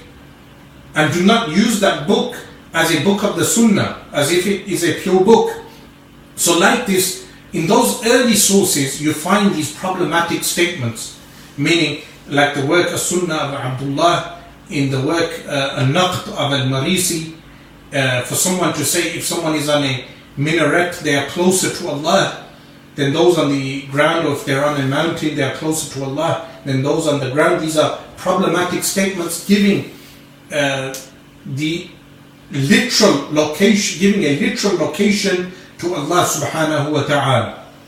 So these early sources, like the uh, Ibn Battah, for instance, an early Hanbali scholar. This Ibn Battah, even though he was an early Hanbali scholar, he had problematic statements, and he some of the forgeries that he committed uh, was shameless, meaning Al-Imam Ibn Hajar al-Asqalani rahimahullah ta'ala state that some of those forgeries were actually very shameless, like for instance the hadith in At-Tirmidhi, Al-Jami' of Al-Imam At-Tirmidhi, that when Musa salam went up Mount Sinai and he talked to Allah subhanahu wa ta'ala. وَكَلْمَهُ اللَّهُ مُوسَى تَكْلِيمًا And Allah subhanahu wa ta'ala spoke to him. the description of Musa salam is given. Ibn Battah went and forged additional wordings that Musa salam saw a young Hebrew man in the bush and said, Who is that Hebrew man in the bush? Meaning Allah subhanahu wa ta'ala. So th- these type of forgeries are found in the early works and they were carried out by early Hanabila. This was so problematic in the early period that Ibn al-Athir, the historian, you check the year 319 uh, all the way up to 324 in his tarikh, year by year. You go, you find, uh, he mentions the problems the Khalifa, towards the end of 324, the Khalifa changed it, it was a Radi, but he mentions the problems the Khalifa had with the early Hanabila. The Khalifa had certain problems, no different to the ISIS today. For instance, they would go to the streets and they would take the law into their own hands. And if they would see a man walking with a woman, they would accuse him of uh, fornication or adultery and punish him on the spot based on doubt. So they would take law into their own hands, similar to the Khawarij, similar to ISIS.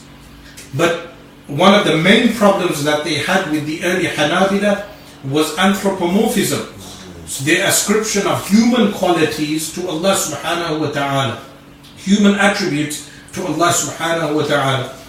And they claim this was in the followers of uh, Barbahari. I mean, Barbahari was a Hanbali scholar who was the student of Marwazi. He was one of the closest students of Imam Ahmad bin Hanbal, rahimahullah ta'ala. But this ascription is given to Barbahari or the followers, some of the Hanabila, that they had these fanatic beliefs.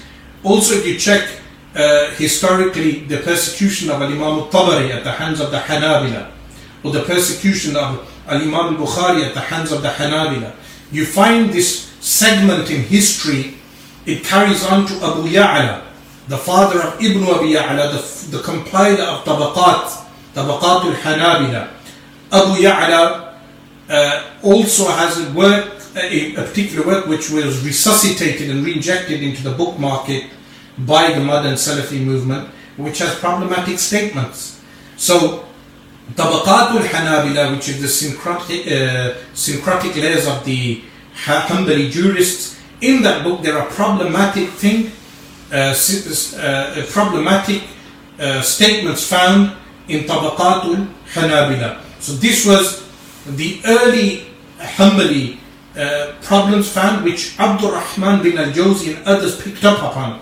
This is why Abdul Rahman bin al-Jawzi rahimahullah ta'ala wrote Daf'u Shubuh Tashbih. After this was written, later on Abu Abbas Ahmad bin Taymiyyah, after the age of 40, he developed his own ideas. Now the claim of Abu Iyad that the Asha'ira have their roots in philosophy if Abu Iyad was just and he, if he had the courage to sit down and discuss, which he won't because he's a Madkhali, follower of Rabi al Madkhali, they do not sit and discuss, they only, they only do keyboard warrior uh, typing on the internet, referring to other Muslims as Mubtadi'a and Jahmi and Quburi. But uh, on face to face, they say we do not discuss with Ahlul Bid'ah uh, but because they are unable to discuss, this is the reality. They are unable to discuss. Why would they allow an ignorant man like Shamsi to go around debating other ignorant people in Hyde Park? Why do they not condemn Shamsi for going around and debating other ignorant? Uh, he's an ignorant man and he debates ignorant people in Hyde Park, meaning ignorant non-Muslims. Why are they permitting Shamsi and promoting Shamsi and allowing his videos to be uploaded? But Abu Iyad himself is hiding in the garage in uh, Wright Street, and Abu Khadija is hiding behind his Saudi tea towel in Wright Street and unable to come out and debate.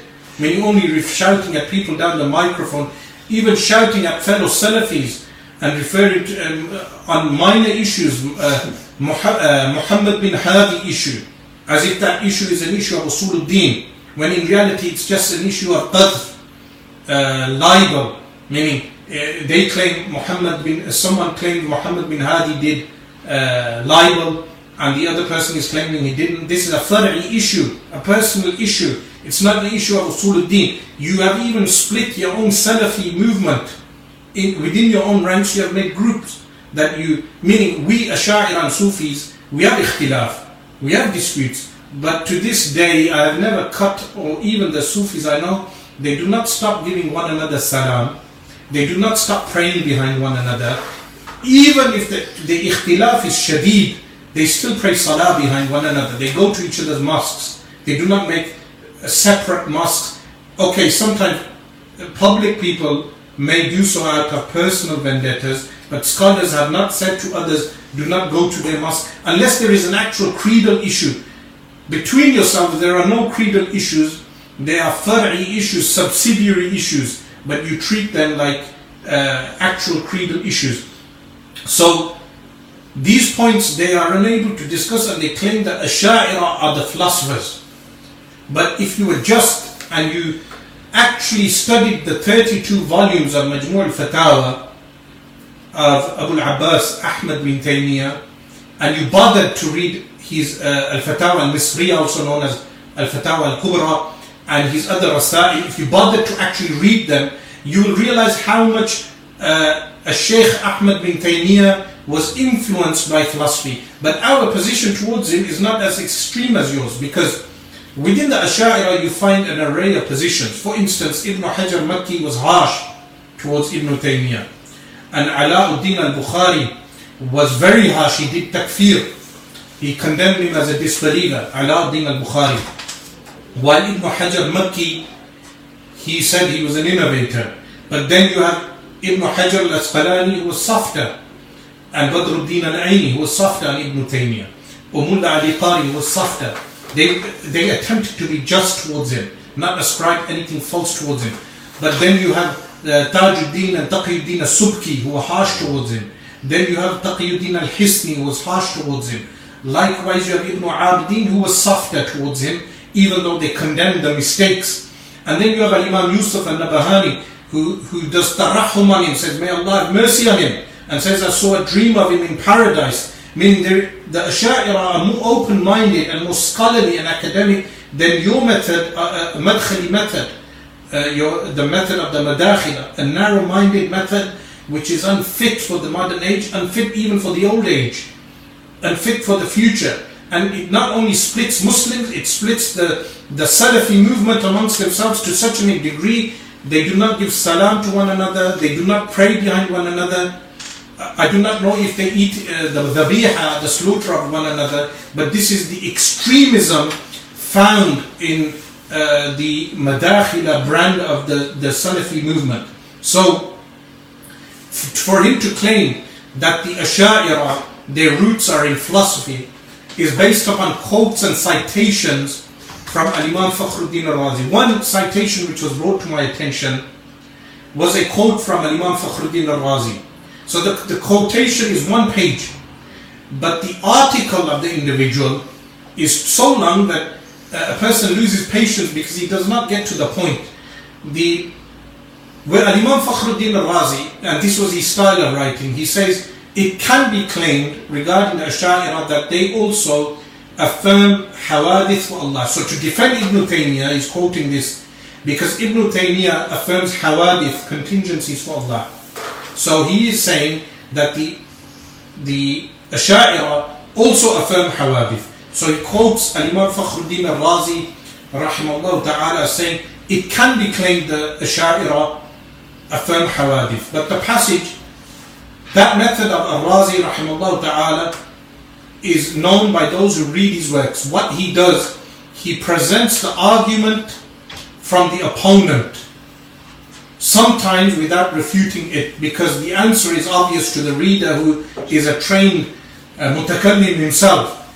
In this case, Imam Fakhruddin al-Razi states that the tanjiz, the tanjiz, the effectuation of the divine attributes is hadith, is contingent. So someone can claim the Asha'ira state that hawadith are established with Allah.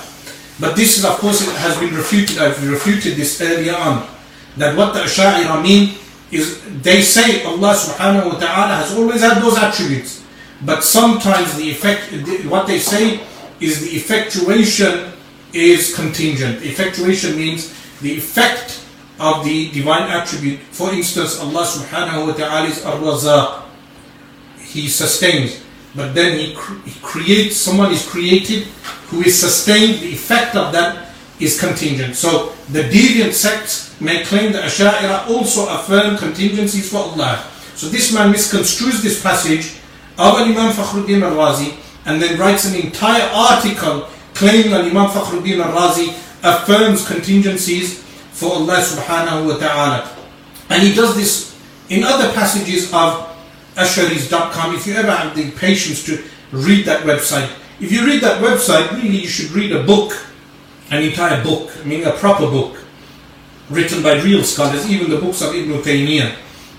So, another example of this, he says Ibn Hajar was not a real Ash'ari because in some of his passages he says قال بعض الأشاعرة so he quotes Fath al-Bari where in Fath al-Bari he say قال بعض الأشاعرة so because Ibn Hajar is saying some of the Ash'ari say it means he was not really an Ash'ari meaning he, even though his entire Fath al-Bari uh, especially Kitab al-Tawheed is filled with the same belief as the Ash'ari but this is absurd because sometimes uh, even a Sunni scholar will say قال بعض أهل السنة some of the Ahl Sunnah said it doesn't mean the person is not, not ascribing himself to Ahl Sunnah these are the types of absurdities Abu Iyad uh, Amjad Rafiq comes out with in his uh, website asharis.com so then an, uh, additional absurdity which they mention that you Ash'ari if you do not say Allah is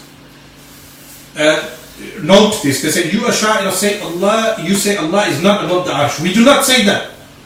We say Allah is above the arsh. We do say Allah is above the arsh. But we say, but when someone takes that literally like a body, literally like a body or seated on the arsh or jalus al arsh, or they say bidatihi, they add all these additions. We say no, we establish al-fawqiyya al-mutlaqa unrestricted loftiness for Allah subhanahu wa ta'ala. Al-ulu al-mutlaq. Uh, the unrestricted loftiness for Allah subhanahu wa ta'ala. But then when people like Abdul Rahman Hassan say uh, it is sitting, we refute them. We say no, it does not mean sitting. Or if they say nuzul is coming down, literally. Or if they say these type of statements, then we go into ta'weel in accordance with the rules of Arabic language, not the ta'wil of the Ahlul Batin, the false ta'wil, which you equate the, uh, the ta'wil of the uh, Ash'ira, the Ash'ari scholars, and then you ignore. So they will quote the hadith of the slave girl or make reference to, to the Isra uh, al-Isra wal Mi'raj, the night journey and ascension of the Messenger of Allah sallallahu alayhi wasallam. But you will ignore the hadith كان الله ولم يكن شيء معه an authentic hadith and those who know their hadith will know the sourcing of the hadith the hadith is found in the books of sunnah that Allah was and there was nothing with him this is the belief of the Ash'ari that Allah was and there was nothing with him and then the, the Ash'ari scholars especially the Sufis some people they refer to Sufis as a sect the Sufis are not a sect, meaning the, the orthodox, real Sufism, like the that found in Ar-Risalat al-Qushayriya. They add an addition, meaning they, they are also from Ahl Sunnah wa Jama'ah. They say he is now as he was. Meaning Allah was and there was nothing with him. And he is now as he was. So space is created by Allah. So for someone to say, is he in the universe or out the universe? If someone says to a brick wall, can the brick wall, is the brick wall hearing and seeing? You will say a brick wall is not described with hearing and seeing. If someone said to you a sword, is a sword ascribed with hearing and seeing, you will say this is not the definition of a sword. So when you define something, you, you define it with its appropriate attributes. But with Allah subhanahu wa ta'ala, وَلِلَّهِ الْمَثَلُ الْأَعْلَى وَلِلَّهِ الْمَثَلُ الْأَعْلَى Allah subhanahu wa ta'ala is not described with in or out. And this is why the, the statement is ascribed to Imam Ja'far al-Sadiq radiallahu anhu, who is our Imam by the way, not the Imam of the Salafis, um, Shia. the Shia. is our Imam, Al-Imam Ja'far radiallahu anhu, uh, Sayyidina Al-Imam Ja'far radiallahu anhu. He says, whoever claims Allah is in something of uh, uh min shaykh or from something or fi shaykh, this is what he means. This statement is found in a Risalatul Qushayriya. So many of the things which, uh, the statements which are ascribed to Al-Imam Ahmad bin Hanbal, rahimahullah ta'ala, you'll find those which support the scholars of the Ash'ira and then you have ascriptions made which must be checked and verified. Inshallah, this is sufficient as an introduction to the entire topic. The topic itself is deep and vast. I intend, inshallah, to further detail this topic in the future. We will open up now for questions and answers. There are many questions That have been asked in the past, and there are also questions that are being asked currently. So, if there are any uh, questions, please type your questions, and the brothers here will pass on the iPad upon which the questions are written. So, a question here if the slave girl pointed up, isn't it logical to tell a child also to do so? There's no prohibition of someone pointing up there's no prohibition. So, uh, if someone uh, points upwards, there's no prohibition in order to affirm the loftiness of Allah subhanahu wa ta'ala. But if the person is asked and says Allah is located physically upwards, then he is corrected. But if someone out of their fitrah looks up to the heavens or raises the hands, this does not mean that person is believing Allah is located in the heavens. I'll tell you how. When we go to Makkah al Mukarramah, your fitrah turn towards the Kaaba. You supplicate and you look at the Kaaba and you do dua. Is this not the case for every believer? Does this mean Allah is located in the Kaaba? The answer is no. So, likewise, the person when he points upwards does not mean that Allah is physically located upwards. And when a person looks at the Kaaba, they do not mean Allah is located in the Kaaba. Uh, the, second question is Tiwa does have 15 or so meanings, but when Allah comes before it, doesn't it mean istiqrar, meaning uh, Ar-Rahmanu ala al-arsh istawa. Uh, this is a question relating to lugha, language. First, istiqrar would be negated by the muhkam verses of the Quran. So we know linguistically, even if someone pulls out this linguistical point, I'll give you an example. In the Quran, Allah subhanahu wa ta'ala says, أَأَمِنْتُم مَنْ فِي السَّمَاءِ Have you taken security from what? Man fi samai from the one who is in the heavens. So the Salafi movement say fi sama can mean ala sama. Like in the verse of the Quran where Fir'aun addresses the magicians لَأُصَلِّبَنَّكُمْ فِي جُذُوعِ النَّخْلِ I shall crucify you upon the date trees.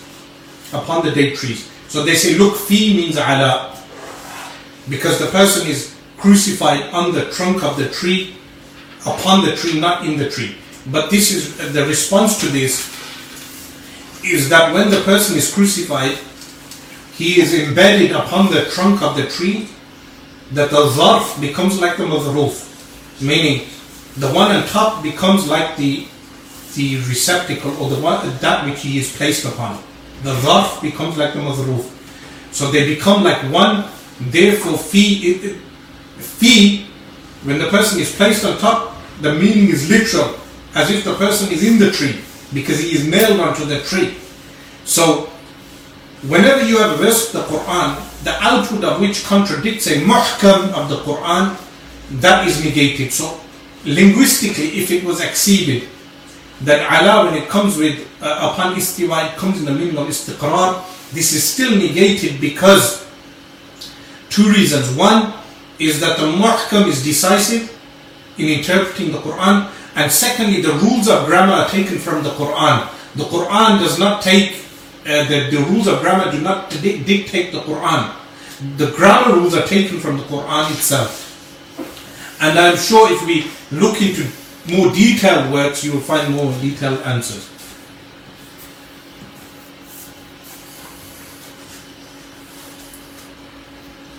And a question.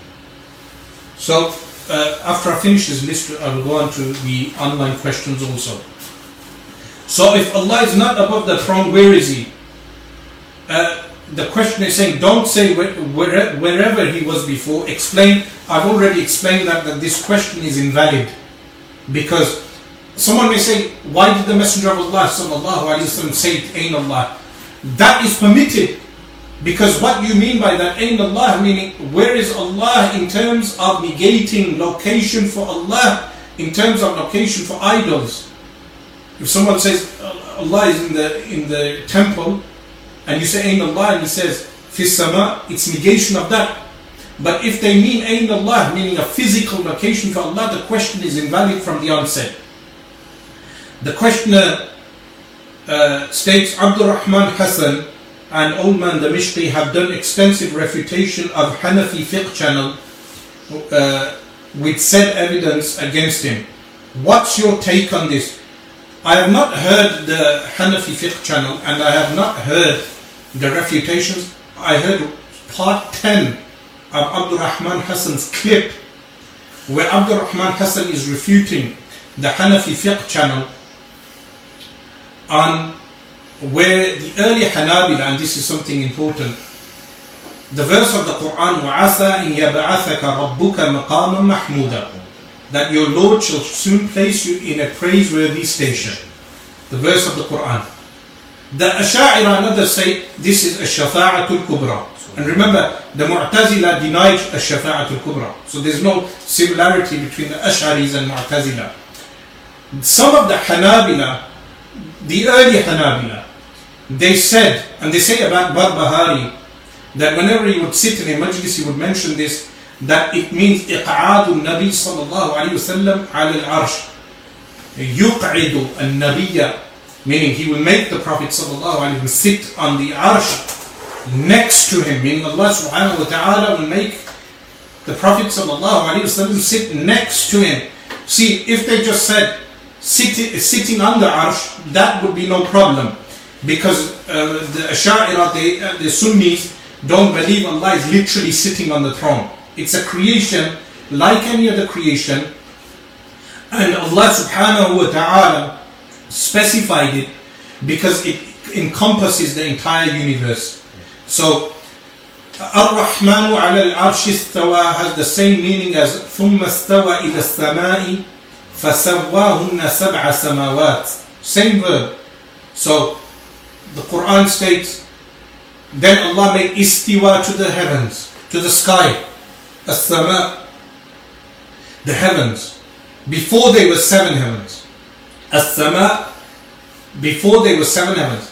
فَسَوَّاهُنَّ سَبْعَ سَمَاوَاتِ He made them into seven heavens. So istiwa here is, is in the Quran. The same meaning is for Ar-Rahmanu ala al-arsh istawa. The merciful made istiwa upon the throne. Meaning the way Allah made istiwa with the heavens, likewise with the throne. So the same meaning. Tafsir al-Quran bil-Quran. And I think this tafsir is ascribed to Imam Sufyan al-Thawri from As-Salaf al-Salihun. I, I cannot verify from memory, but it is found. So, tafsir al-Quran bil-Quran, simple. Or if I say, تَبَارَكَ الَّذِي بِيَدِهِ الْمُلْكُ uh, blessed is the one in whose yad is the kingdom.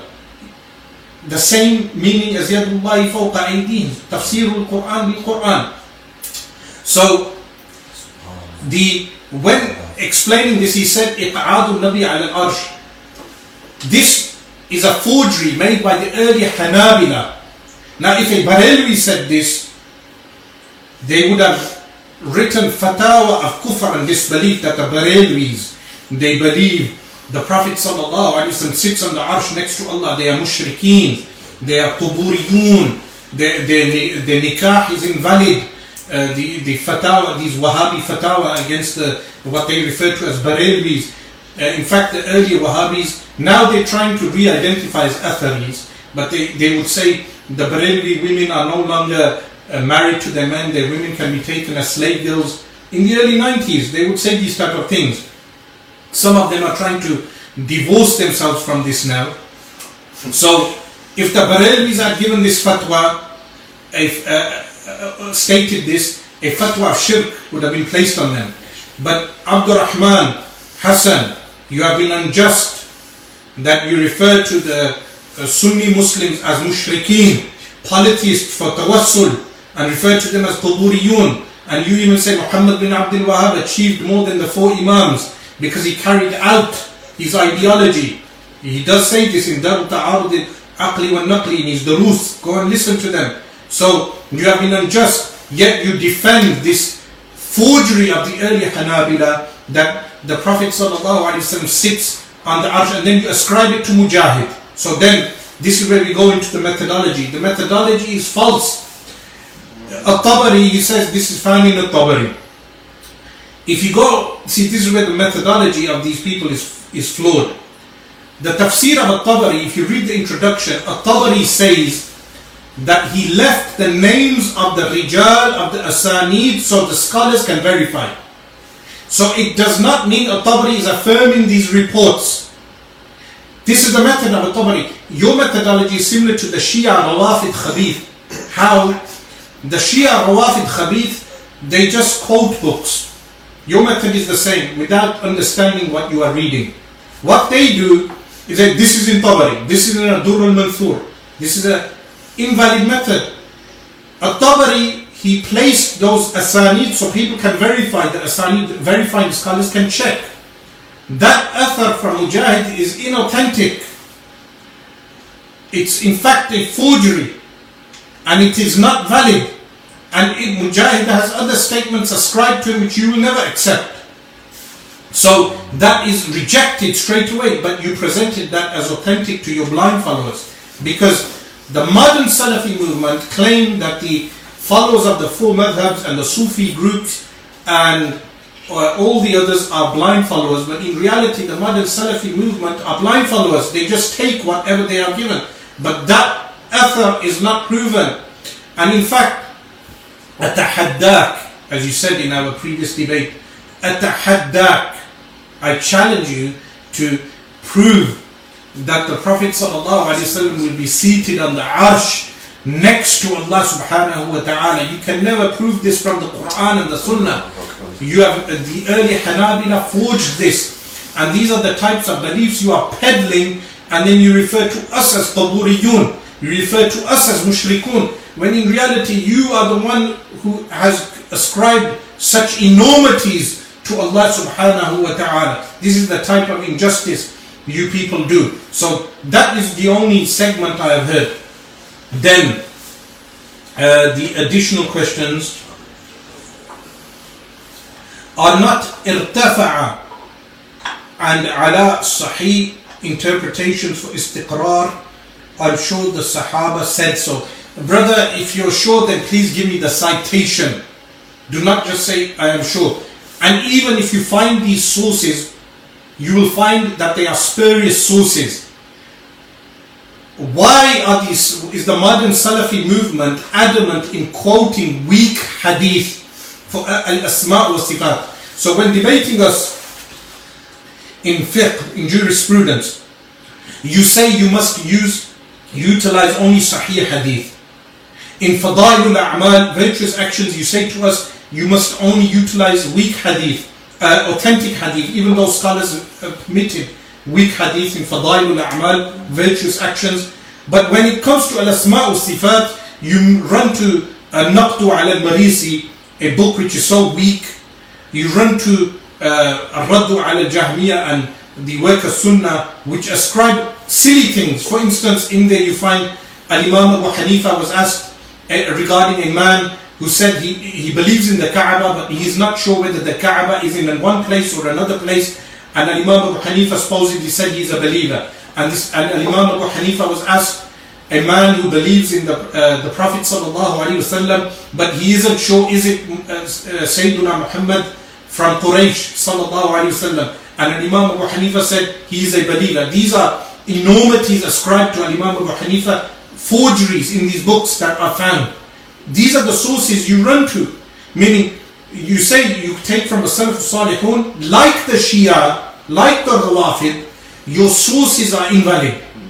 So the, the Shia, Rawafid, they have Al-Kutub Al-Arba'a, which they claim they took from Al-Kutub Al-Arba'umiyya. They say 400 books were sourced down to four books. Uh, and then Al-Kafi and Usul Al-Kafi and then Al-Imam Al-Mahdi came and verified these books and they ascribe all these things to Al-Imam Ja'far Al-Sadiq radiallahu anhu who is free from this and the A'immatu Al-Bayt are free from all this. Likewise, you the modern Salafi movement take from spurious books like a Sunnah, uh, Al-Naqd al-Marisi, Kitab al-Tawheed of uh, Ibn Khuzaymah which Ibn Khuzaymah retracted mentioned by Imam al-Bayhaqi. And Ibn Hajar said this is a book which a student should learn how not to write. Because Ibn Khuzaymah wrote it in his youth. Or then you move to the 8th century and you quote Al-Ulu of Al-Dhahabi. When Al-Imam Al-Dhahabi rahimahullah himself changed many of his views. As you find in Isira Alam al-Nubala and even in Al-Ulu, you find certain comments which contradict your own belief. It's just a compilation of quotes. These are compilations of quotes. You never check the chains. You never verify the chains. You never verify the narrators. You never check the authenticity of the ascription. And then you say the Salaf said this and the Salaf said that. And you ascribe hadith to the Messenger of Allah sallallahu alayhi wasallam. Uh, uh, another question, do Ash'aris hold any conflict between reason and revelation? The Ash'ira Okay, this goes back to the claim that the Asha'ira give superiority to, to the Aql over revelation. And they ascribe this to Al-Imam Fakhruddin al-Razi. Even with the debate uh, with Abdul Rahman Hassan, in that debate, Abdul Rahman Hassan, he claimed that Al-Imam Fakhruddin al-Razi in Asas al-Taqdees uh, gave superiority to the aql. In the debate, I did not entertain that statement because it was off topic. But I wanted to ask him to quote the actual reference from Asasul Taqdis. What these people do, they do not even read the words of a Sheikh Ahmed bin Taymiyyah. If they do, they may read a passage or two. They read books written by the modern Salafi scholars, which uh, meaning secondary and tertiary sources and then interpret the Ash'ari books. So they will quote Ibrahim al-Bajuri and his commentary on Al-Jawhara, but they never read the entire work.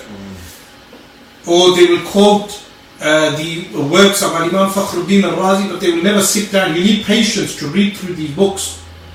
Meaning if you ever have patience, sit down and read I'lam al-Muwaqqi'een. Sit down, the work of Ibn al-Qayyim. Or sit down and have patience and read uh, the uh, Ta'sis of uh, Ibn Taymiyyah, two chunky volumes. Sit down and read, do justice to the man. Before you claim anything regarding him, sit down and read his Minhaj al-Sunnah.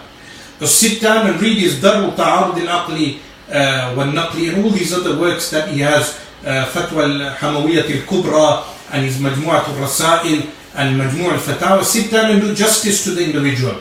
Likewise, when you quote the Ash'ari works, sit down and actually read what they wrote. So, uh, some of the questions online here. Someone states, a few, uh, brother called Waqas Riyaz. So if there are any questions before Waqas Riyaz, uh, they've gone too high. So please, if your questions are not being answered, rewrite your questions as I will be scrolling down a few errors you have made regarding the Salafis. Please correct and clarify. Number one, Ibn Taymiyyah did say hellfire will end in his book. الرد على من قال بفناء الجنة والنار page 83 um, uh, brother I'm sorry but this is not the work of Ibn Taymiyyah this is the work uh, I think this brother is Ash'ari so he's saying that I'm uh, wrong in saying Ibn Taymiyyah didn't say this. That was a refutation of Ibn Taymiyyah. It was claimed regarding Ibn Taymiyyah. Now, I do not doubt those scholars who said he said this, but I'm saying you do not find this in any of his printed works. In any of his printed works, you do not find this. So this book you have quoted, they were refuting this claim. Uh, strangely enough, uh, al-Qadi is, uh, from what I have been told, is defending this position now. And also Yasser al-Qadi, his PhD was regarding Al-Imam Fakhruddin al-Razi and uh, Sheikh Ibn Taymiyyah. I've not read this PhD. It would be interesting to read how this individual moved from literalism to uh, reformism. And by the way, Abdul Rahman Hassan, he, made another mistake. He says Jamaluddin al-Afghani and Muhammad Abduh and Rashid Rida al-Asha'ira, they were not Asha'ira. Their backgrounds were Asha'ira. They left the Ash'ari method. And they refuted the Asha'ira. And the Asha'ira refuted them, like Zahid al-Kawthari and Mustafa Sabri. So these are the types of misinformation you place out there for your students. So, number two, Hadith Qudsi about Allah comes running to us. Bin Baz states we must say on the literal meaning. Fatawa Bin Baz, volume 5, page 3, 374. Albani also states the same in his Fatawa. I, I do not think uh, Albani has a Fatawa, but maybe he did say this in some of his ta'liqat, as does Uthaymeen. Uh, all three of the major Salafi preachers have stated Allah literally jogs above the sky. Again, if I don't haven't read this, I will not quote them as saying as such. You have to be just with them. I'm not confirming or denying, but that doesn't make me mistaken regarding the Salafis in this case. Why did Ibn Kullab differ with Imam Ahmad? These differences, firstly, what you state as the position of Imam Ahmad, you will have to verify from uh, scrutinized sources. Because Tabaqat al-Hanabila, you would have to scrutinize the chains of narration. And anything ascribed to Al-Imam uh, Ahmad bin Hanbal, even the book, uh, a Sunnah ascribed to Barbahari, they say it's the forgery of uh, Ghulam Khalil. And Dr. Gibril Haddad wrote an entire, uh, or the work of Ghulam Khalil. Dr. Gibril wrote an entire article on this. So, when you say Ibn Kullab is different with Al-Imam Ahmad, you have to verify what positions are being ascribed rightly to Al-Imam Ahmad. And also, do those differences fall into valid ikhtilaf? Because there is valid ikhtilaf. Like that between the Ahlul Athar, Atharis, the Maturidis and the Asha'ira. These are valid ikhtilaf. Some Wahhabis now are relabeling themselves as Athari. But you cannot relabel yourself as Athari unless you have clear condemnation of these early Hanabila who fell into tajsim, like what I mentioned regarding uh, Uthman bin Sa'id al-Darimi, or the worker Abdullah bin Ahmad ascribed to him, which has many mistakes.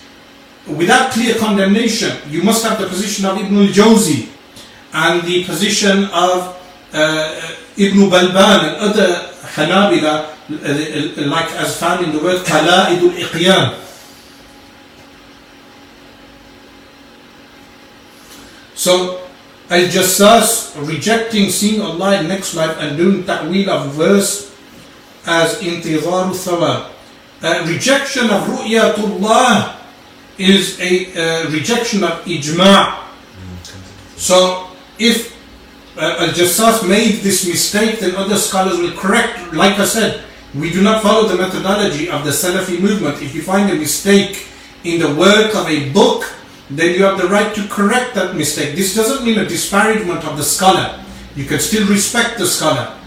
Like uh, Imam Yusuf al-Nabahani respected uh, Ibn Taymiyyah. Many ulama, the Sha'ira did. But they corrected the mistake. And this is the most important thing. People become, um, they become focused on the individual and not correct the mistake.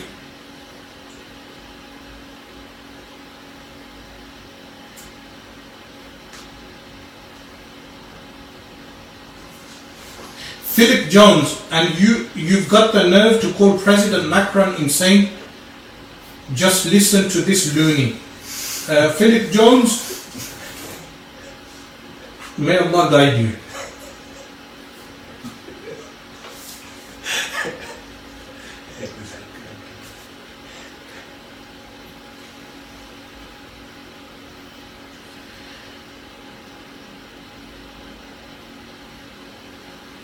A brother asks, what is the difference between Allah's attributes of will, irada and mashi'a, ordainment, qada and decree and qadr?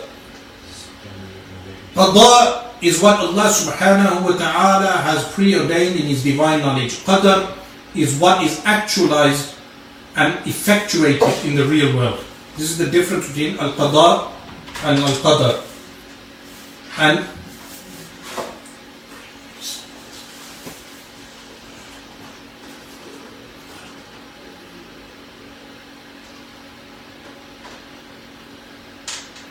How do we interpret the divine attribute of life without anthropomorphizing Allah?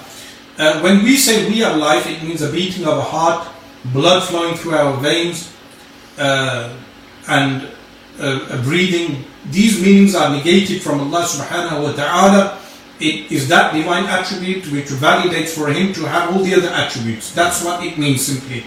That attribute which validates for Him to be described with all the other attributes.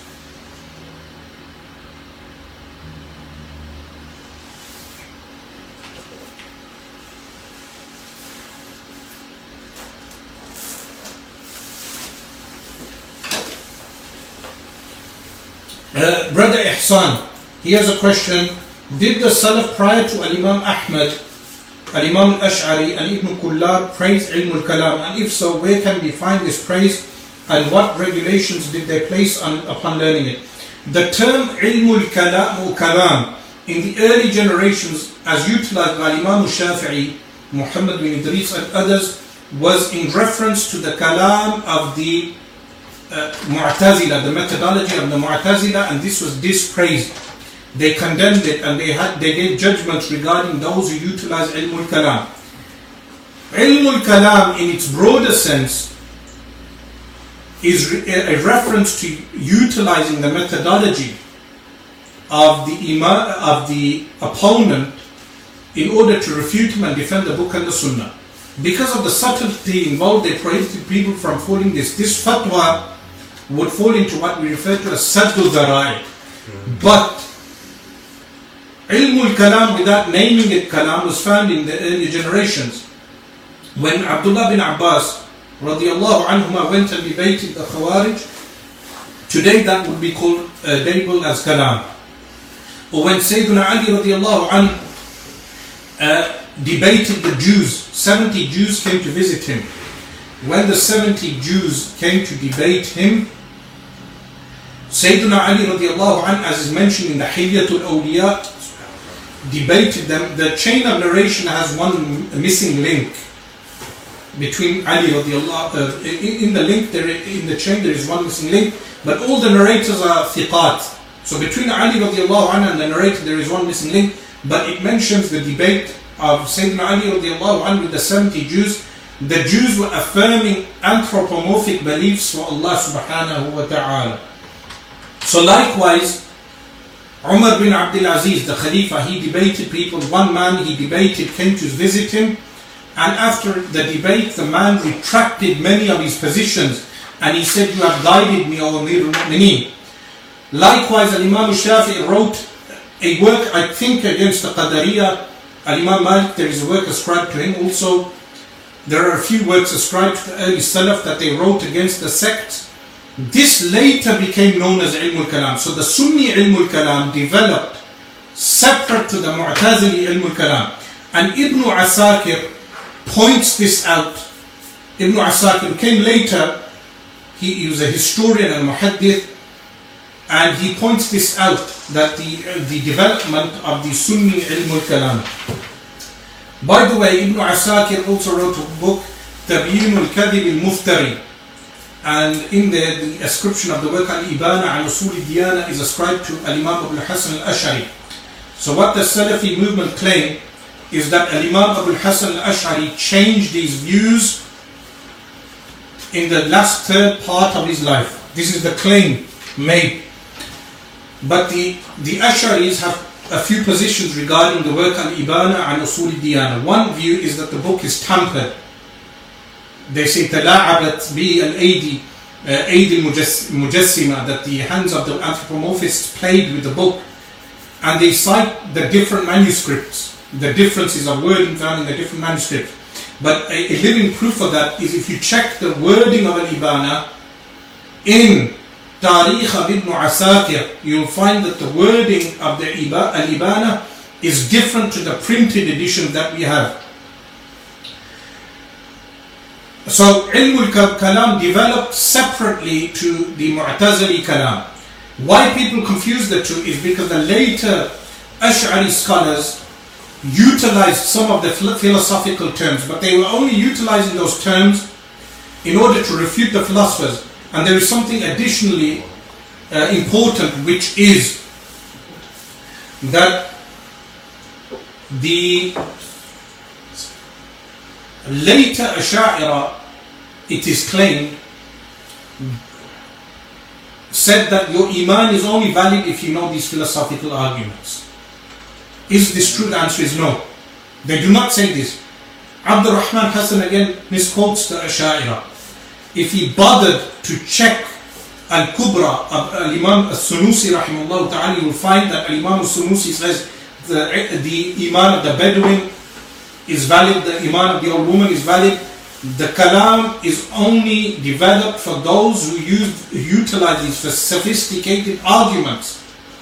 They do not hold the Mu'tazili position that you need to know philosophy or the philosophical arguments to validate your Iman. It is sufficient if someone says, I believe in the Quran and the Prophet sallallahu alaihi wasallam. Simple belief. The Kalam was only developed to tackle those people who uh, brought forth sophisticated arguments. This is something very important to understand.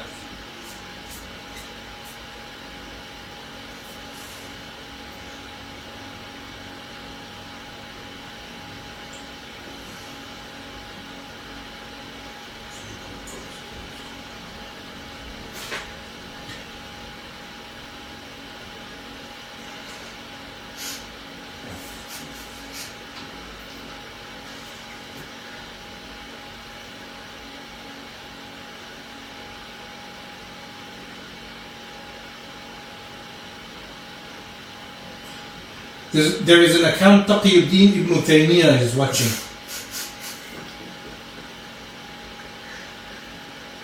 For someone who is confused whether to follow Ash'ari or Maturidi Aqidah, which should they follow? They are both the same. The only difference, six points. And the common man does not even need to know those six points.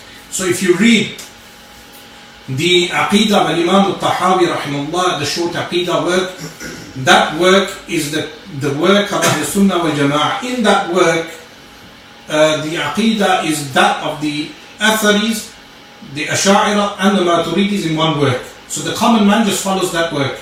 In that work, Al-Imam Abu Ja'far al-Tahawi says Allah subhanahu wa ta'ala is not contained by the six directions and is not described with body parts. If you check the, the so-called Salafi movement editions of that work, like Nasiruddin al-Albani's edition or uh, Al-Izz bin, uh, the Ibn Abil Izz, Ibn Abil Izz al-Hanafi's commentary, you'll find them attempting to correct Al-Imam Abu Ja'far al-Tahawi on this point. One of them even says this is perhaps a, an error uh, of the manuscript uh, or the, he is not correct in saying this. You even find this in the edition because it doesn't agree with their belief in ascribing literal direction to Allah subhanahu wa ta'ala.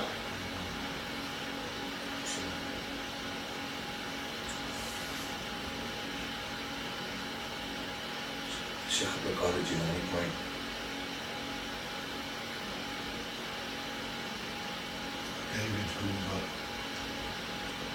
So, some Salafis say Imam Abdul Qadir Al-Jilani and some Hanabila believe that Allah spoke with an actual voice. Uh, this is a description of sawt, the word sawt to Allah. Now, if you utilize the principle that I mentioned, that we do not take al-zahir al-mutabadir ila dhahm. And then we do tafweed al-ma'na to Allah. Use the principle that we, when we say voice, does it mean like our voice? That is al-mutabadir ila that is done away with. Then we do tafweed al-ma'na to Allah. So these type of quotations are not problematic in themselves. The problem is the understanding that of those who hear these types of citations.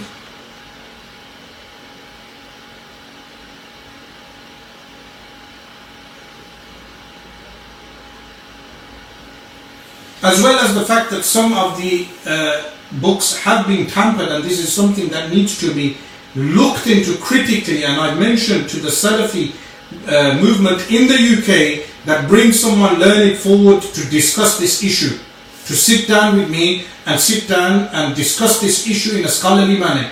The message has been sent through, through people I know in the Salafi circles in the UK that brings someone forward to discuss this in an academic and scholarly fashion.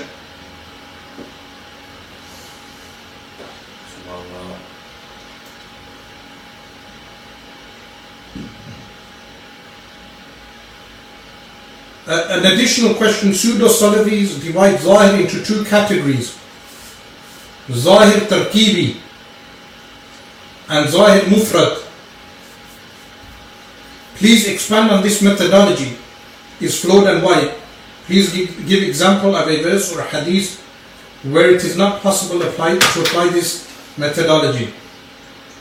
They say Zahir Tarkibi is the hadith verse explains itself regarding the attributes and Zahir Mufrad as in taking it literal from the actual word. You see, again, that would lead to flawed conclusions because if you say it's self-explanatory, that would be like al-ilm, as sifatul ma'ani. And if you say uh, uh, zahir al-mufrad, which is taking it literal from the actual word, it would, it would go back to the additional problem, which is the literal would mean body parts in some cases. So they would have to negate the body parts and then they go on to meanings which are possible and they end up in the same on the same road as the Asha'ira.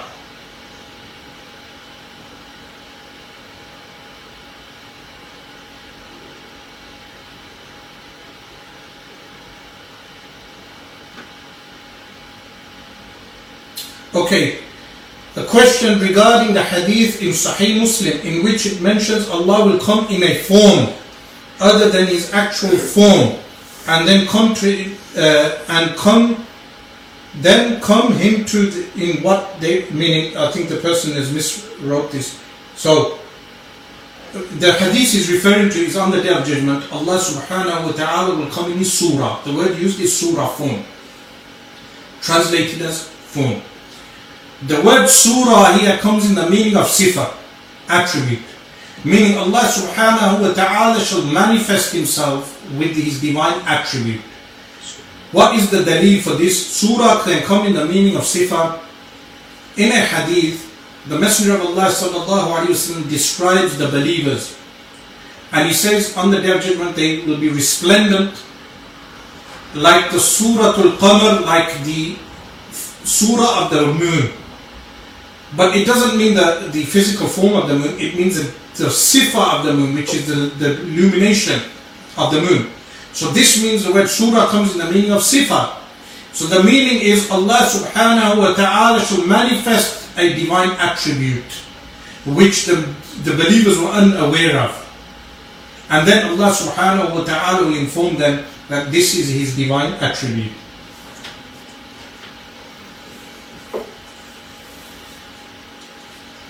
Ihsan uh, is asking the same question. Did the Salaf prior to Imam Ahmad, Imam Ashari and Ibn Kullab praise Ilm al-Kalam? I've answered this previously that they dispraised Kalam and they meant the Mu'tazili Kalam. And the Sunni Kalam developed over time until it was also termed as being Kalam.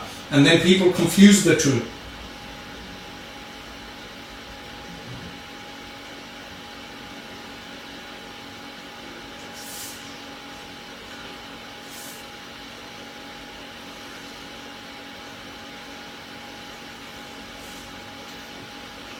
What books of Asha'ira would you recommend in English? Some of the books of the, there is Sunni publications, not the Salafi publications, Sunni publications based in Netherlands. They have some good, reliable books, uh, which I would recommend to people.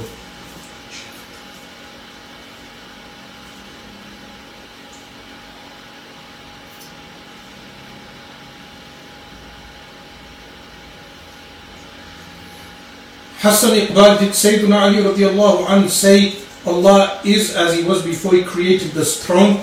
This is ascribed to Sayyidina Ali radiallahu anhu. But like I mentioned, any ascription you give to any one of the Sahaba, Ali Ridwan, or to uh, a Salaf Salihun, the verification of that chain needs to be done. You cannot just uh, throw out quotes. This is what the pseudo Salafis do. They throw out quotes without verifying. So I would say I read this ascribed to Sayyidina Ali radiallahu anh, but the chain needs to be verified and checked crit- critically.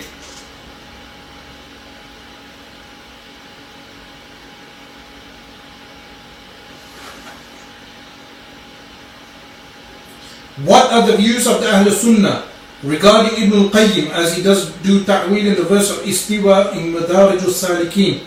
You see, uh, individuals are not important, but uh, the the Ash'ari scholars refuted Ibn al-Qayyim in his lifetime and after he passed away also on various issues.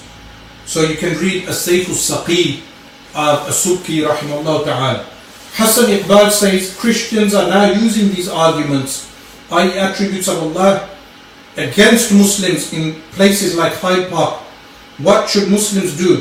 Firstly, the Wahhabis have caused big problems in Hyde Park. Yasir Qadi caused a problem with the, the qira'at issue. And Yasir al-Qadi will always be a Wahhabi in my eyes until he totally denounces uh, what he wrote regarding Imam Fakhruddin al-Razi. Your reformists uh, reformist ideas do not uh, make you non-Najdi. You need to move away from this uh, Taymiyan way totally. And your arguments, mean Yasir al-Qadi, your arguments about the Quran are utilized by Christians. Then in Hyde Park we have the Wahhabis also debating Christians, but because they have Wahhabi methodology, their methodology is flawed. And in debates they can only shout and use personal abuse against me like Abdul Rahman Hassan. That's all they can do. Shut down the opponent. This is what they do in debates. I mean, an emotional tactic. But in actual uh, discourse, your ideology would be dismantled from the riwayat, from the narrations to, uh-huh. in both ways, from the rational and the textual. The rational and the textual, your methodology will be totally dismantled. Someone asked, what is the difference between Sifat al-Ma'ani and Sifat al-Ma'nawiyah? The response is Sifat al-Ma'ani, qualitative attributes, is like saying Allah has ilm. And then Him being knowledgeable is referred to as a Sifat al-Ma'nawiyah, predicative attributes. So, Allah having knowledge is Sifat al-Ma'na. Allah being knowledgeable is a Sifat al-Ma'nawiyah.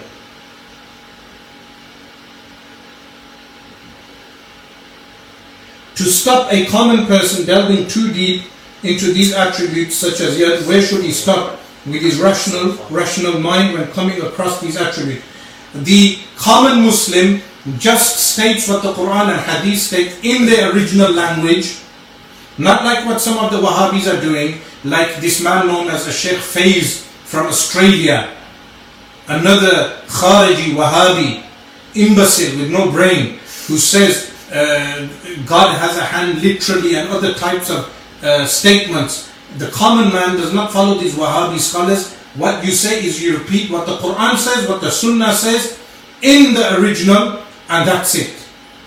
After this, if the Wahhabis add additional words, then the Ash'ari falcons will come and destroy their arguments.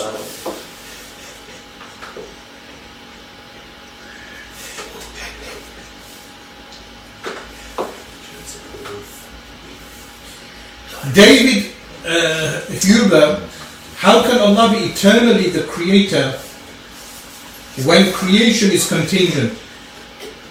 Eternally the creator, meaning he has eternally willed for something to be created. So from eternity, God willed for something to be created. But the effectuation comes about in time.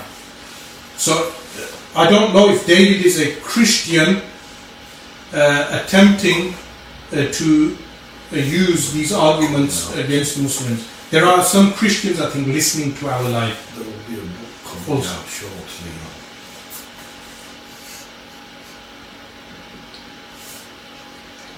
Uh, Johar Khan, your questions are very long.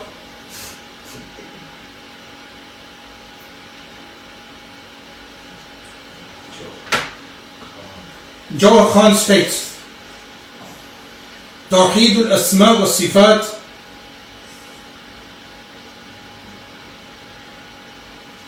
of pseudo Salafi considered that it is obligatory to believe that Allah have hands and parts of body.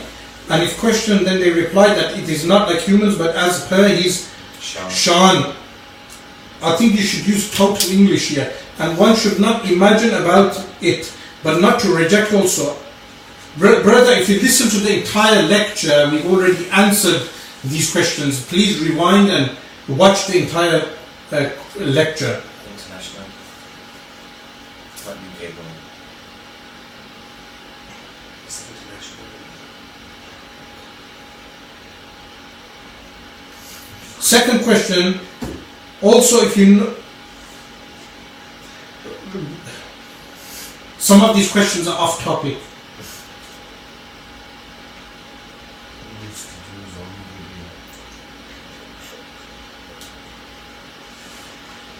Jomo Williams, what are the valid madhahib al-aqidah? There are three, Ash'ari, Maturidi, and Athari. But Athari, the term Athari today is utilized by pseudo uh, Salafis and should not be confused with the real Athari creed. The real Athari creed was represented by Abdul Rahman bin al-Jawzi and others.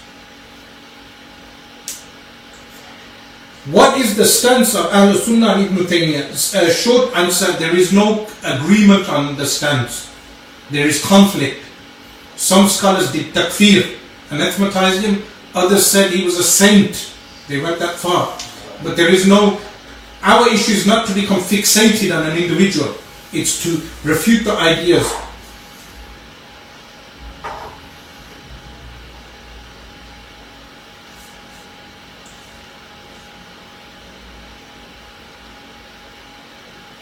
The Salafi movement believe Abdul Rahman Hassan won the Istighatha debate. Do you agree? If not, why? Uh, Abdul Rahman Hassan lost the debate because he was unable to answer a single question. If you rewatch the debate, you will realize I attempted to answer all his questions, and many times he went off topic. Uh, for instance, attempting to correct me on Ibn al-Athir in the very beginning, and then Ibn Fawrak, when you can say Ibn Fawrak and Furak, he became petty and then Al-Jili and Al-Jilani and attempting to correct, uh, he recited the Quran wrong and he was attempting to correct my Arabic, which he, all the corrections he did were not actual corrections. So some of his non-Arabic speaking followers, Salafis who don't speak Arabic, were thinking he's actually correcting the, the Arabic. He made a, uh, he made a mansub majroor, which is uh, meaning a mansub maf'ul bihi of a verb, he made it majroor, which is a major mistake. And I corrected him twice and he still read it majroor, which is a major mistake in Arabic. So even when he was being petty, I was correcting him. Then, because those young Salafis believed if you shout harder, you see they shout at their opponent, the harder you shout, you win the debate. So he was shouting harder than me, and then the debate was supposed to be six hours. During the debate, he asked me to shorten the debate. So we shortened the debate to four hours. I wanted to go on for a longer two hours to refute him on the hadith because I was going to present the hadith proof and authenticate the hadith. So he cut down the debate himself and then he attempted to weaken the hadith. He- he- to this day, he has been unable to answer the rational arguments and the hadith authentication. And now he should step forward, or any one of his representatives, or anyone from the Salafi movement should step forward and debate me on al asma wa the divine names and attributes, which I initially offered him, and he refused. Why he ran is because this would have been ex- exposing their methodology. Instead, they just label us as Quburiyun. or Jahmiya or Mu'attila. Stop using the nicknames and come forward.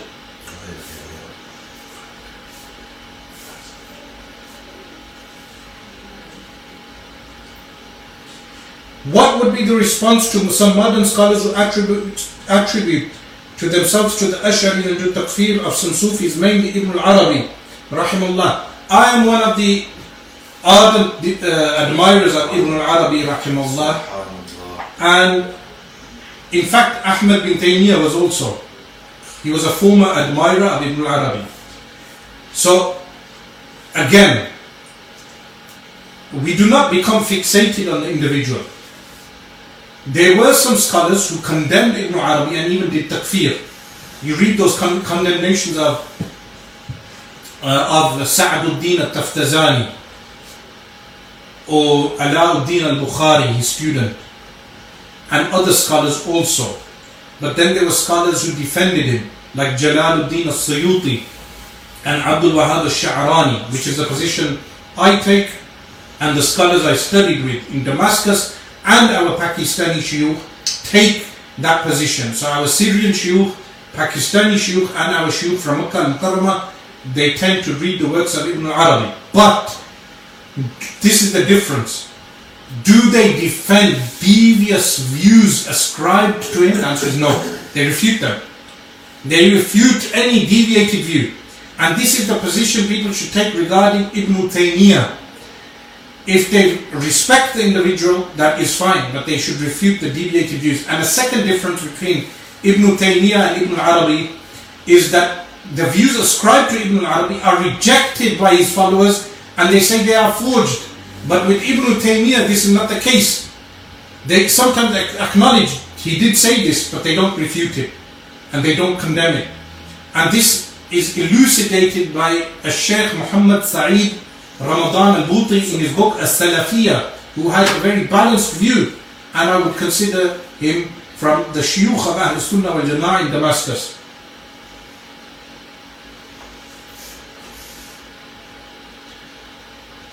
A brother asked Allah's knowledge of ma'dumat, what should we believe regarding this? Ma'dumat are non-existent, so the knowledge of Allah subhanahu wa ta'ala, you'd say this is like saying the knowledge of Allah subhanahu wa ta'ala regarding the non-existent. And the knowledge of Allah encompasses the mustahil, the wajib and the jaiz. This is the short answer. The Mu'tazila, they believe ma'adum is a shay, is something. The Ahl Sunnah, see, note that the Ash'ari always contradict the Mu'tazila. This claim that the Ash'aris are from the Mu'tazila, the Ash'aris are always contradicting them and refuting them. So the, the Mu'tazila believe the mind determines what is good and bad. The Ash'aris don't say this. They say Allah, the, the Shara, the law of Allah only tells us what is good and bad. Yet Abdul Rahman Hassan and Abdul Rahman Damishqi and other Salafis in the Anglosphere, uh, Anglophone Salafis, they always misrepresent the Ashari school.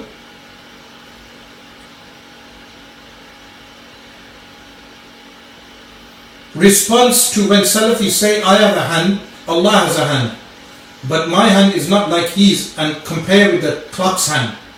Response to this absurdity is firstly, Allah has said, Yadullahi fawqa aydihim. He didn't say hand. So you can say, I have a hand, but Allah said, Yadullahi fawqa aydihim. Quote the verse in total. And likewise, quote the hadith, and that alone makes the distinction.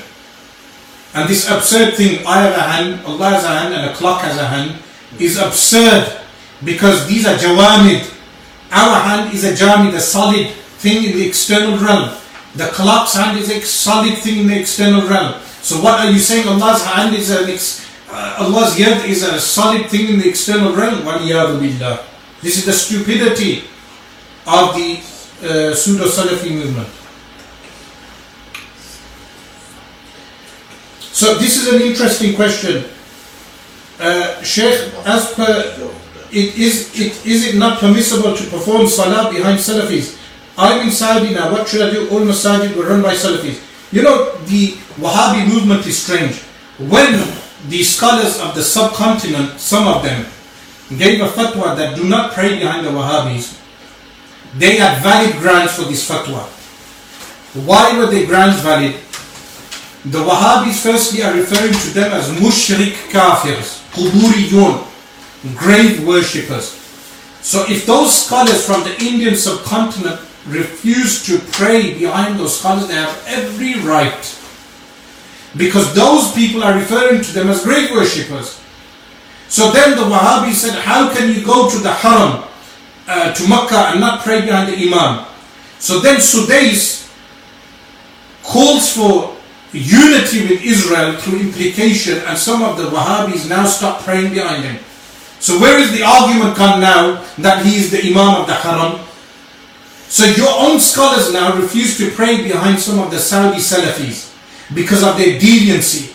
But when the Sufis, some of them, because some of them pray, the Shafi fatwa is you can pray. But the valid Hanafi fatwa is you repeat the prayer or your prayer is not valid behind them totally. So this fatwa is a valid fatwa. It is not invalid. The argument against it is emotion. They only have emotion. You go to the haram, why do you not pray behind them? Well, your own your own Salafi scholars now do not pray behind the Imams of the Haram also.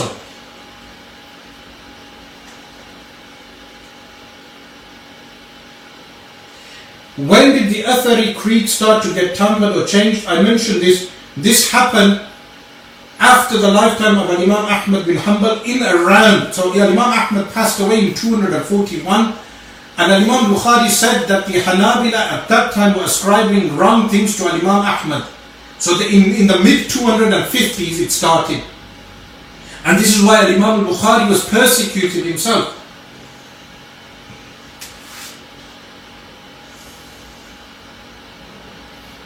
Salafis say that it is only wrong to say a hand like our hand. And quote Al-Imam Tirmidhi for this. Is this correct? Uh, actually, if you go back to Kitab al-Zakat of Al-Imam Tirmidhi al-Jami' you will find him condemning when you say uh, al-yad, like our yad, but Al-Imam Tirmidhi doesn't use the word hand. This is where the distinction. You must quote the verse and the hadith in its entirety, in its original, then you can never fall into tashbih. So the modern Salafi movement is making a mistake when they start translating all of this into English. Some of them do this hand. When the fatwa of Imam Malik is if someone does this, his hand should be cut off. And this has been ascribed to Imam Ahmad bin Hanbal also. I've read somewhere Imam Ahmad stating this. Likewise, Al Imam Ahmad bin Hanbal, as is stated in Tabaqat al Hanabila. Now, when I quoted this, some of the Salafis wanted a reference for this from Tabaqat so they can check the chain where Imam Ahmad rejects a physical hand for Allah subhanahu wa ta'ala. But like you want to check the chain for that, you must check, check the chain for all the various ascriptions to Imam Ahmad. Anything you ascribe to him must be verified. Even some of the creed ascribed to Imam Shafi'i has been forged. There's a forger. There's a creed ascribed to Imam Shafi'i which was republished by Zuhair Shawish, the associate of uh, Nasiruddin al-Albani. And the creed is a forgery. Likewise, there are quotes ascribed to Imam Malik and Imam Abu Hanifa which are forges in the chains. They are, they are which are acknowledged by the hadith, asma, books of asma, asma rijal, books of wa ta'dil, narrator criticism and accreditation. And even the pseudo-Salafis accept that those narrators are forgers. So they ascribe forgeries and then they publish these books as the creed of the four Imams. Even our friends at Wright Street, and I don't mean the term literally friends, because they're very unfriendly people. You cannot even go into their masjid except that they are abus. Abus is the frowning. People say, I don't smile. You need to see some of these pseudo Salafis. With me, this is the way Allah created my face. With them, it's done purposefully.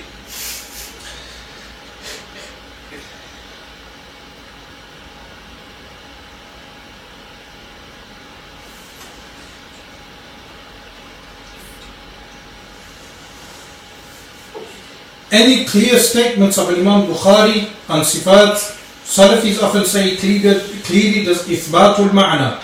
The response is very clear if you listen. Al-Imam Bukhari stated al-dahak, al-dahak is rahmah. This is ta'weel. Secondly, uh, like Al-Imam Bayhaqi states, ithbatul ma'na is not a problem. Ithbatul ma'na is not a problem. The problem is when you say al-ma'na al-zahir al-mutabadir ila dhahn, that meaning which comes straight to the mind, which is the outward anthropomorphic meaning.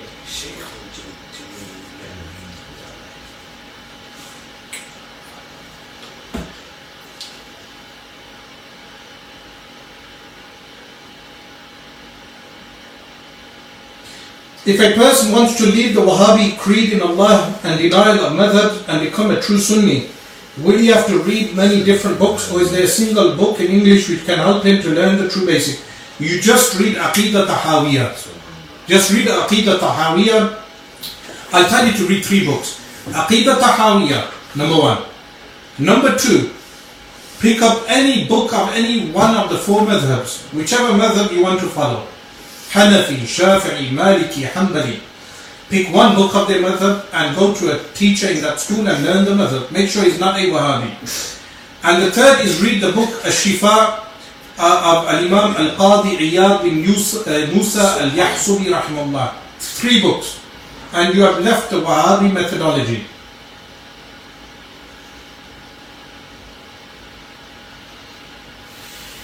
Sheikh, in your debate with the Christians, they made a disanalogy between three persons of the Trinity and attributes of Allah.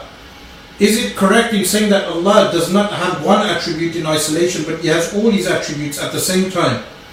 I.e., He's not just the most merciful, but is also most just and most powerful at the same time.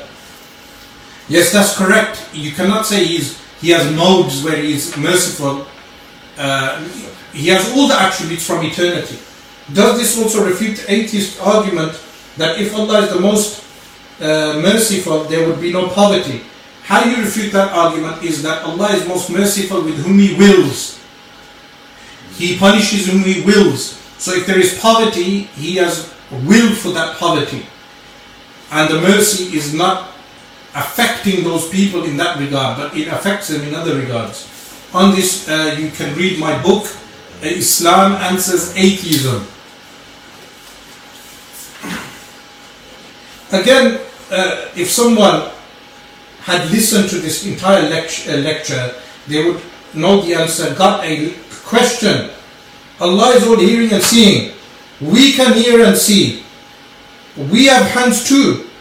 And some say Salafi, if Allah is all hearing and seeing, but is His hearing and seeing is not like ours, they use this for the ayat regarding where it says yad. But by, by saying that Allah's hand but not like our ours. Now again, if you listen to the entire lecture, I answered this at the beginning that there is a distinction between uh, sifatul ma'ani, qualitative attributes, and those things which are solids, external solids. Qualitative attributes are not perceived with the five senses, and therefore are ascribed to Allah subhanahu wa ta'ala without tashbih, without likeness. A hand is a physical entity in the external realm and is perceived with the senses. Therefore, the, the literal meaning is not meant. And you go to the other meanings, which are possible within the Arabic language. This is the answer in summary. I would advise you to go back to the beginning of the lecture.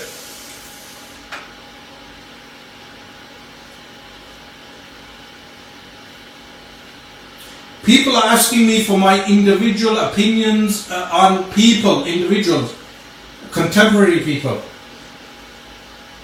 I cannot give you my personal opinions on individuals, except those individuals I am refuting.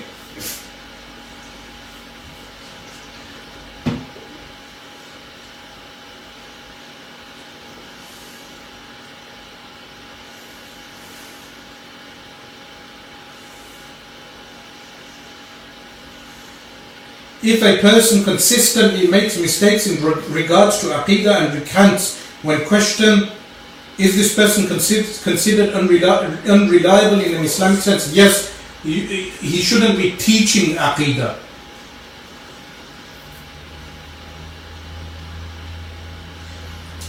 Do true atharis exist today? What points do they differ on exactly with pseudo-Salafis? True atharis exist in Syria, in Sham, and in Egypt, and even in uh, in Arabian Peninsula. You have scholars who are true Atharis. They are not affiliated with Muhammad bin Abdul Wahhab. They do not associate with Muhammad bin Abdul Wahhab.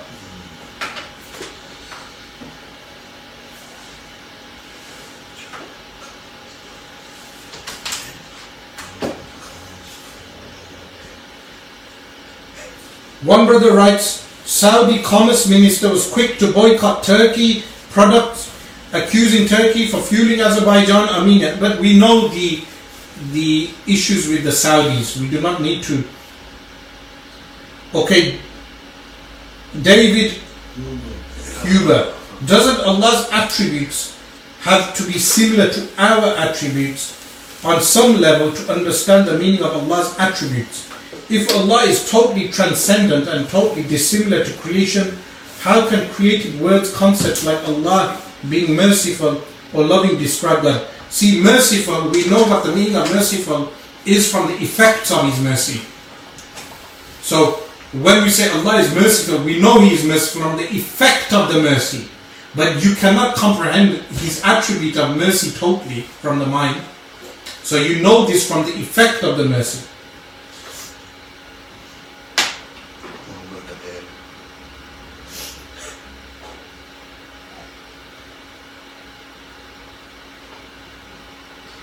Is the Salafi position on sifat outright kufr or is it kufr lozumi?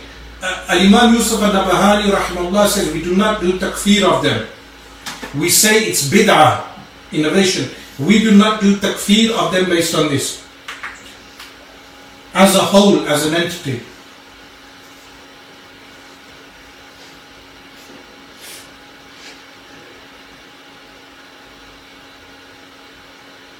Do Ash'aris and Maturidis recognize the Athari madhab in Creed? Yes, they do. The correct Athari madhab, not the uh, interpretations of Muhammad bin Abdul Wahhab.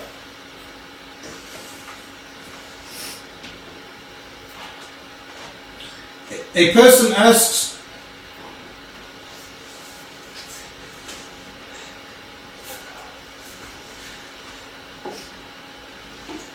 David Huber, are the attributes of Allah distinct from His essence? If yes, is it a ontological distinction or merely conceptual distinction? Well, what the uh, creed books state is that they are not Ainu that and not Ghayru that, which is they are not the very essence of the that and they are not other than the Dhat. Keep an eye out for the book David Hoover.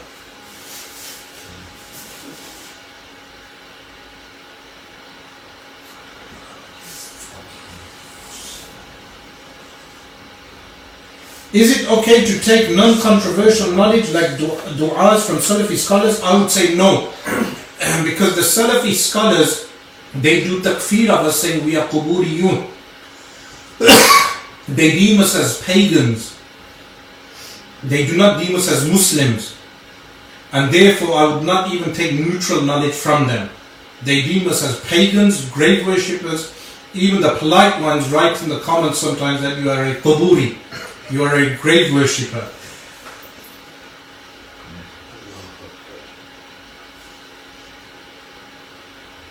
What is the Ash'ari and Athari opinion that the Quran is created?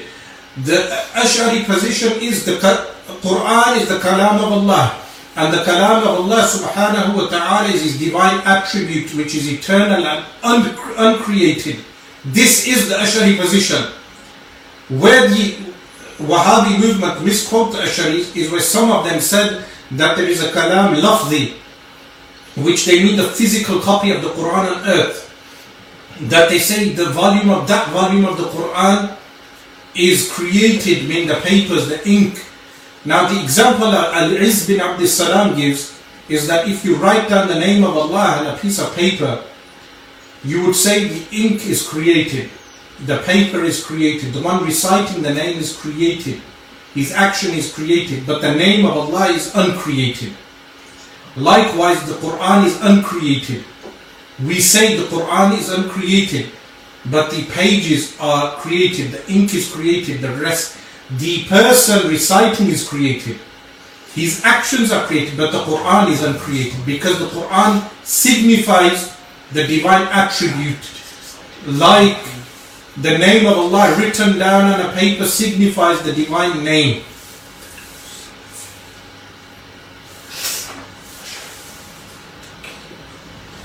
Can we have book recommendations of true Athari Creed? Ibn Qudama al-Maqdisi's work has been translated recently into English. Uh, you will find that if you scroll down my Facebook page, you will find the cover to that book.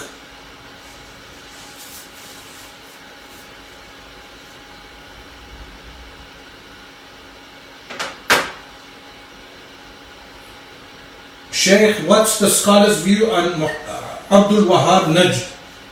Did they do takfir on it or did they say he was completely misguided? Again, uh, this is not an issue uh, of takfir, but by agreement they say he was a heretic innovator. By agreement, a khariji. Uh, the entire Abu Khadija, Naik Alam, claims that he is not a khariji. Abu Khadija and Abu Iyad are Khawarij because the very essence of Wahhabism is Khuruj al Imam. So you did Khuruj on the, Khilafah. You say don't do Khuruj on the Saudi kings, the Khabith, but you do Khuruj upon the Khi- Khilafah. So your very essence is based upon Khawarij. You are, you are no different to ISIS. If Abu Osama, if uh, not Abu Osama, if Abu Khadija, if Abu Khadija was ruling Birmingham, he would have all the Barelvis killed. This is a fact. The man is a Khariji. He would hang Barelvis from the lamppost and he would destroy the graves of the Barelvis. This is a fact. This is the kind of beliefs these people hold. They are soft on the disbelievers but harsh on the believers.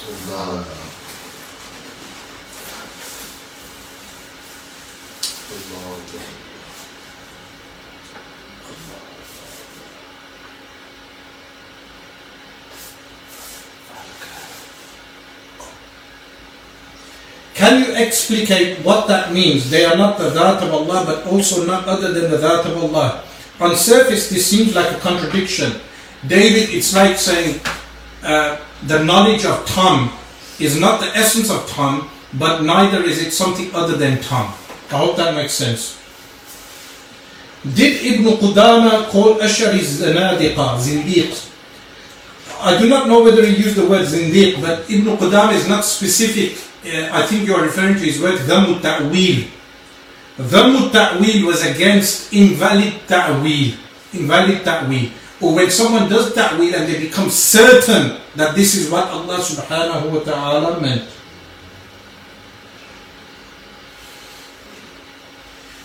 Ahmad say, uh, Saif or Sayyid. What is the mainstream Sunni position?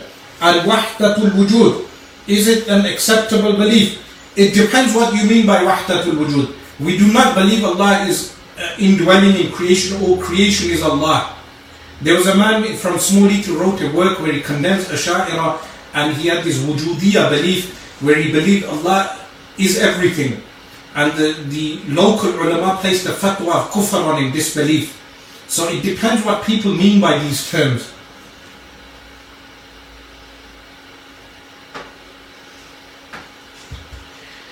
Uh, Musa Amin, some Deobandis affirm that Ala Hazrat Rahimullah made big mistakes in Ilm al-Kalam. They say this in regards to Kalam Nafsi and Lafzi. They say he went against Sunni Creed. Uh, this is uh, in a reference to Al-Imam Ahmad al-Gakhan not accepting the distinction made by the latecomers. Not accepting that distinction is the Athari position. The position of Imam Ahmad bin Hanbal who said these are the internal disputes. He said do not say this because it can lead to other statements. So Ahmad al-Khan rahimullah took that position. So for them to say he, he made a mistake, they should say he took the Athari position.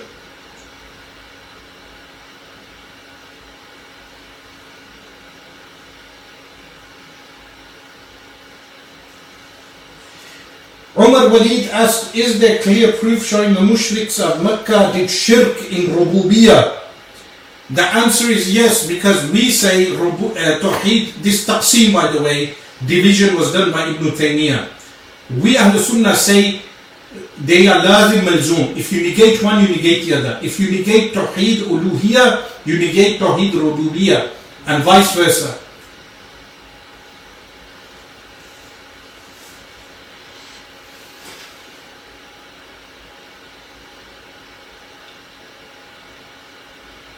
Okay, we will stop here inshallah. Jazallahu anna سيدنا محمدا صلى الله عليه وآله وسلم ما هو أهله سبحان ربك رب العزة عما يصفون والسلام على المرسلين والحمد لله رب العالمين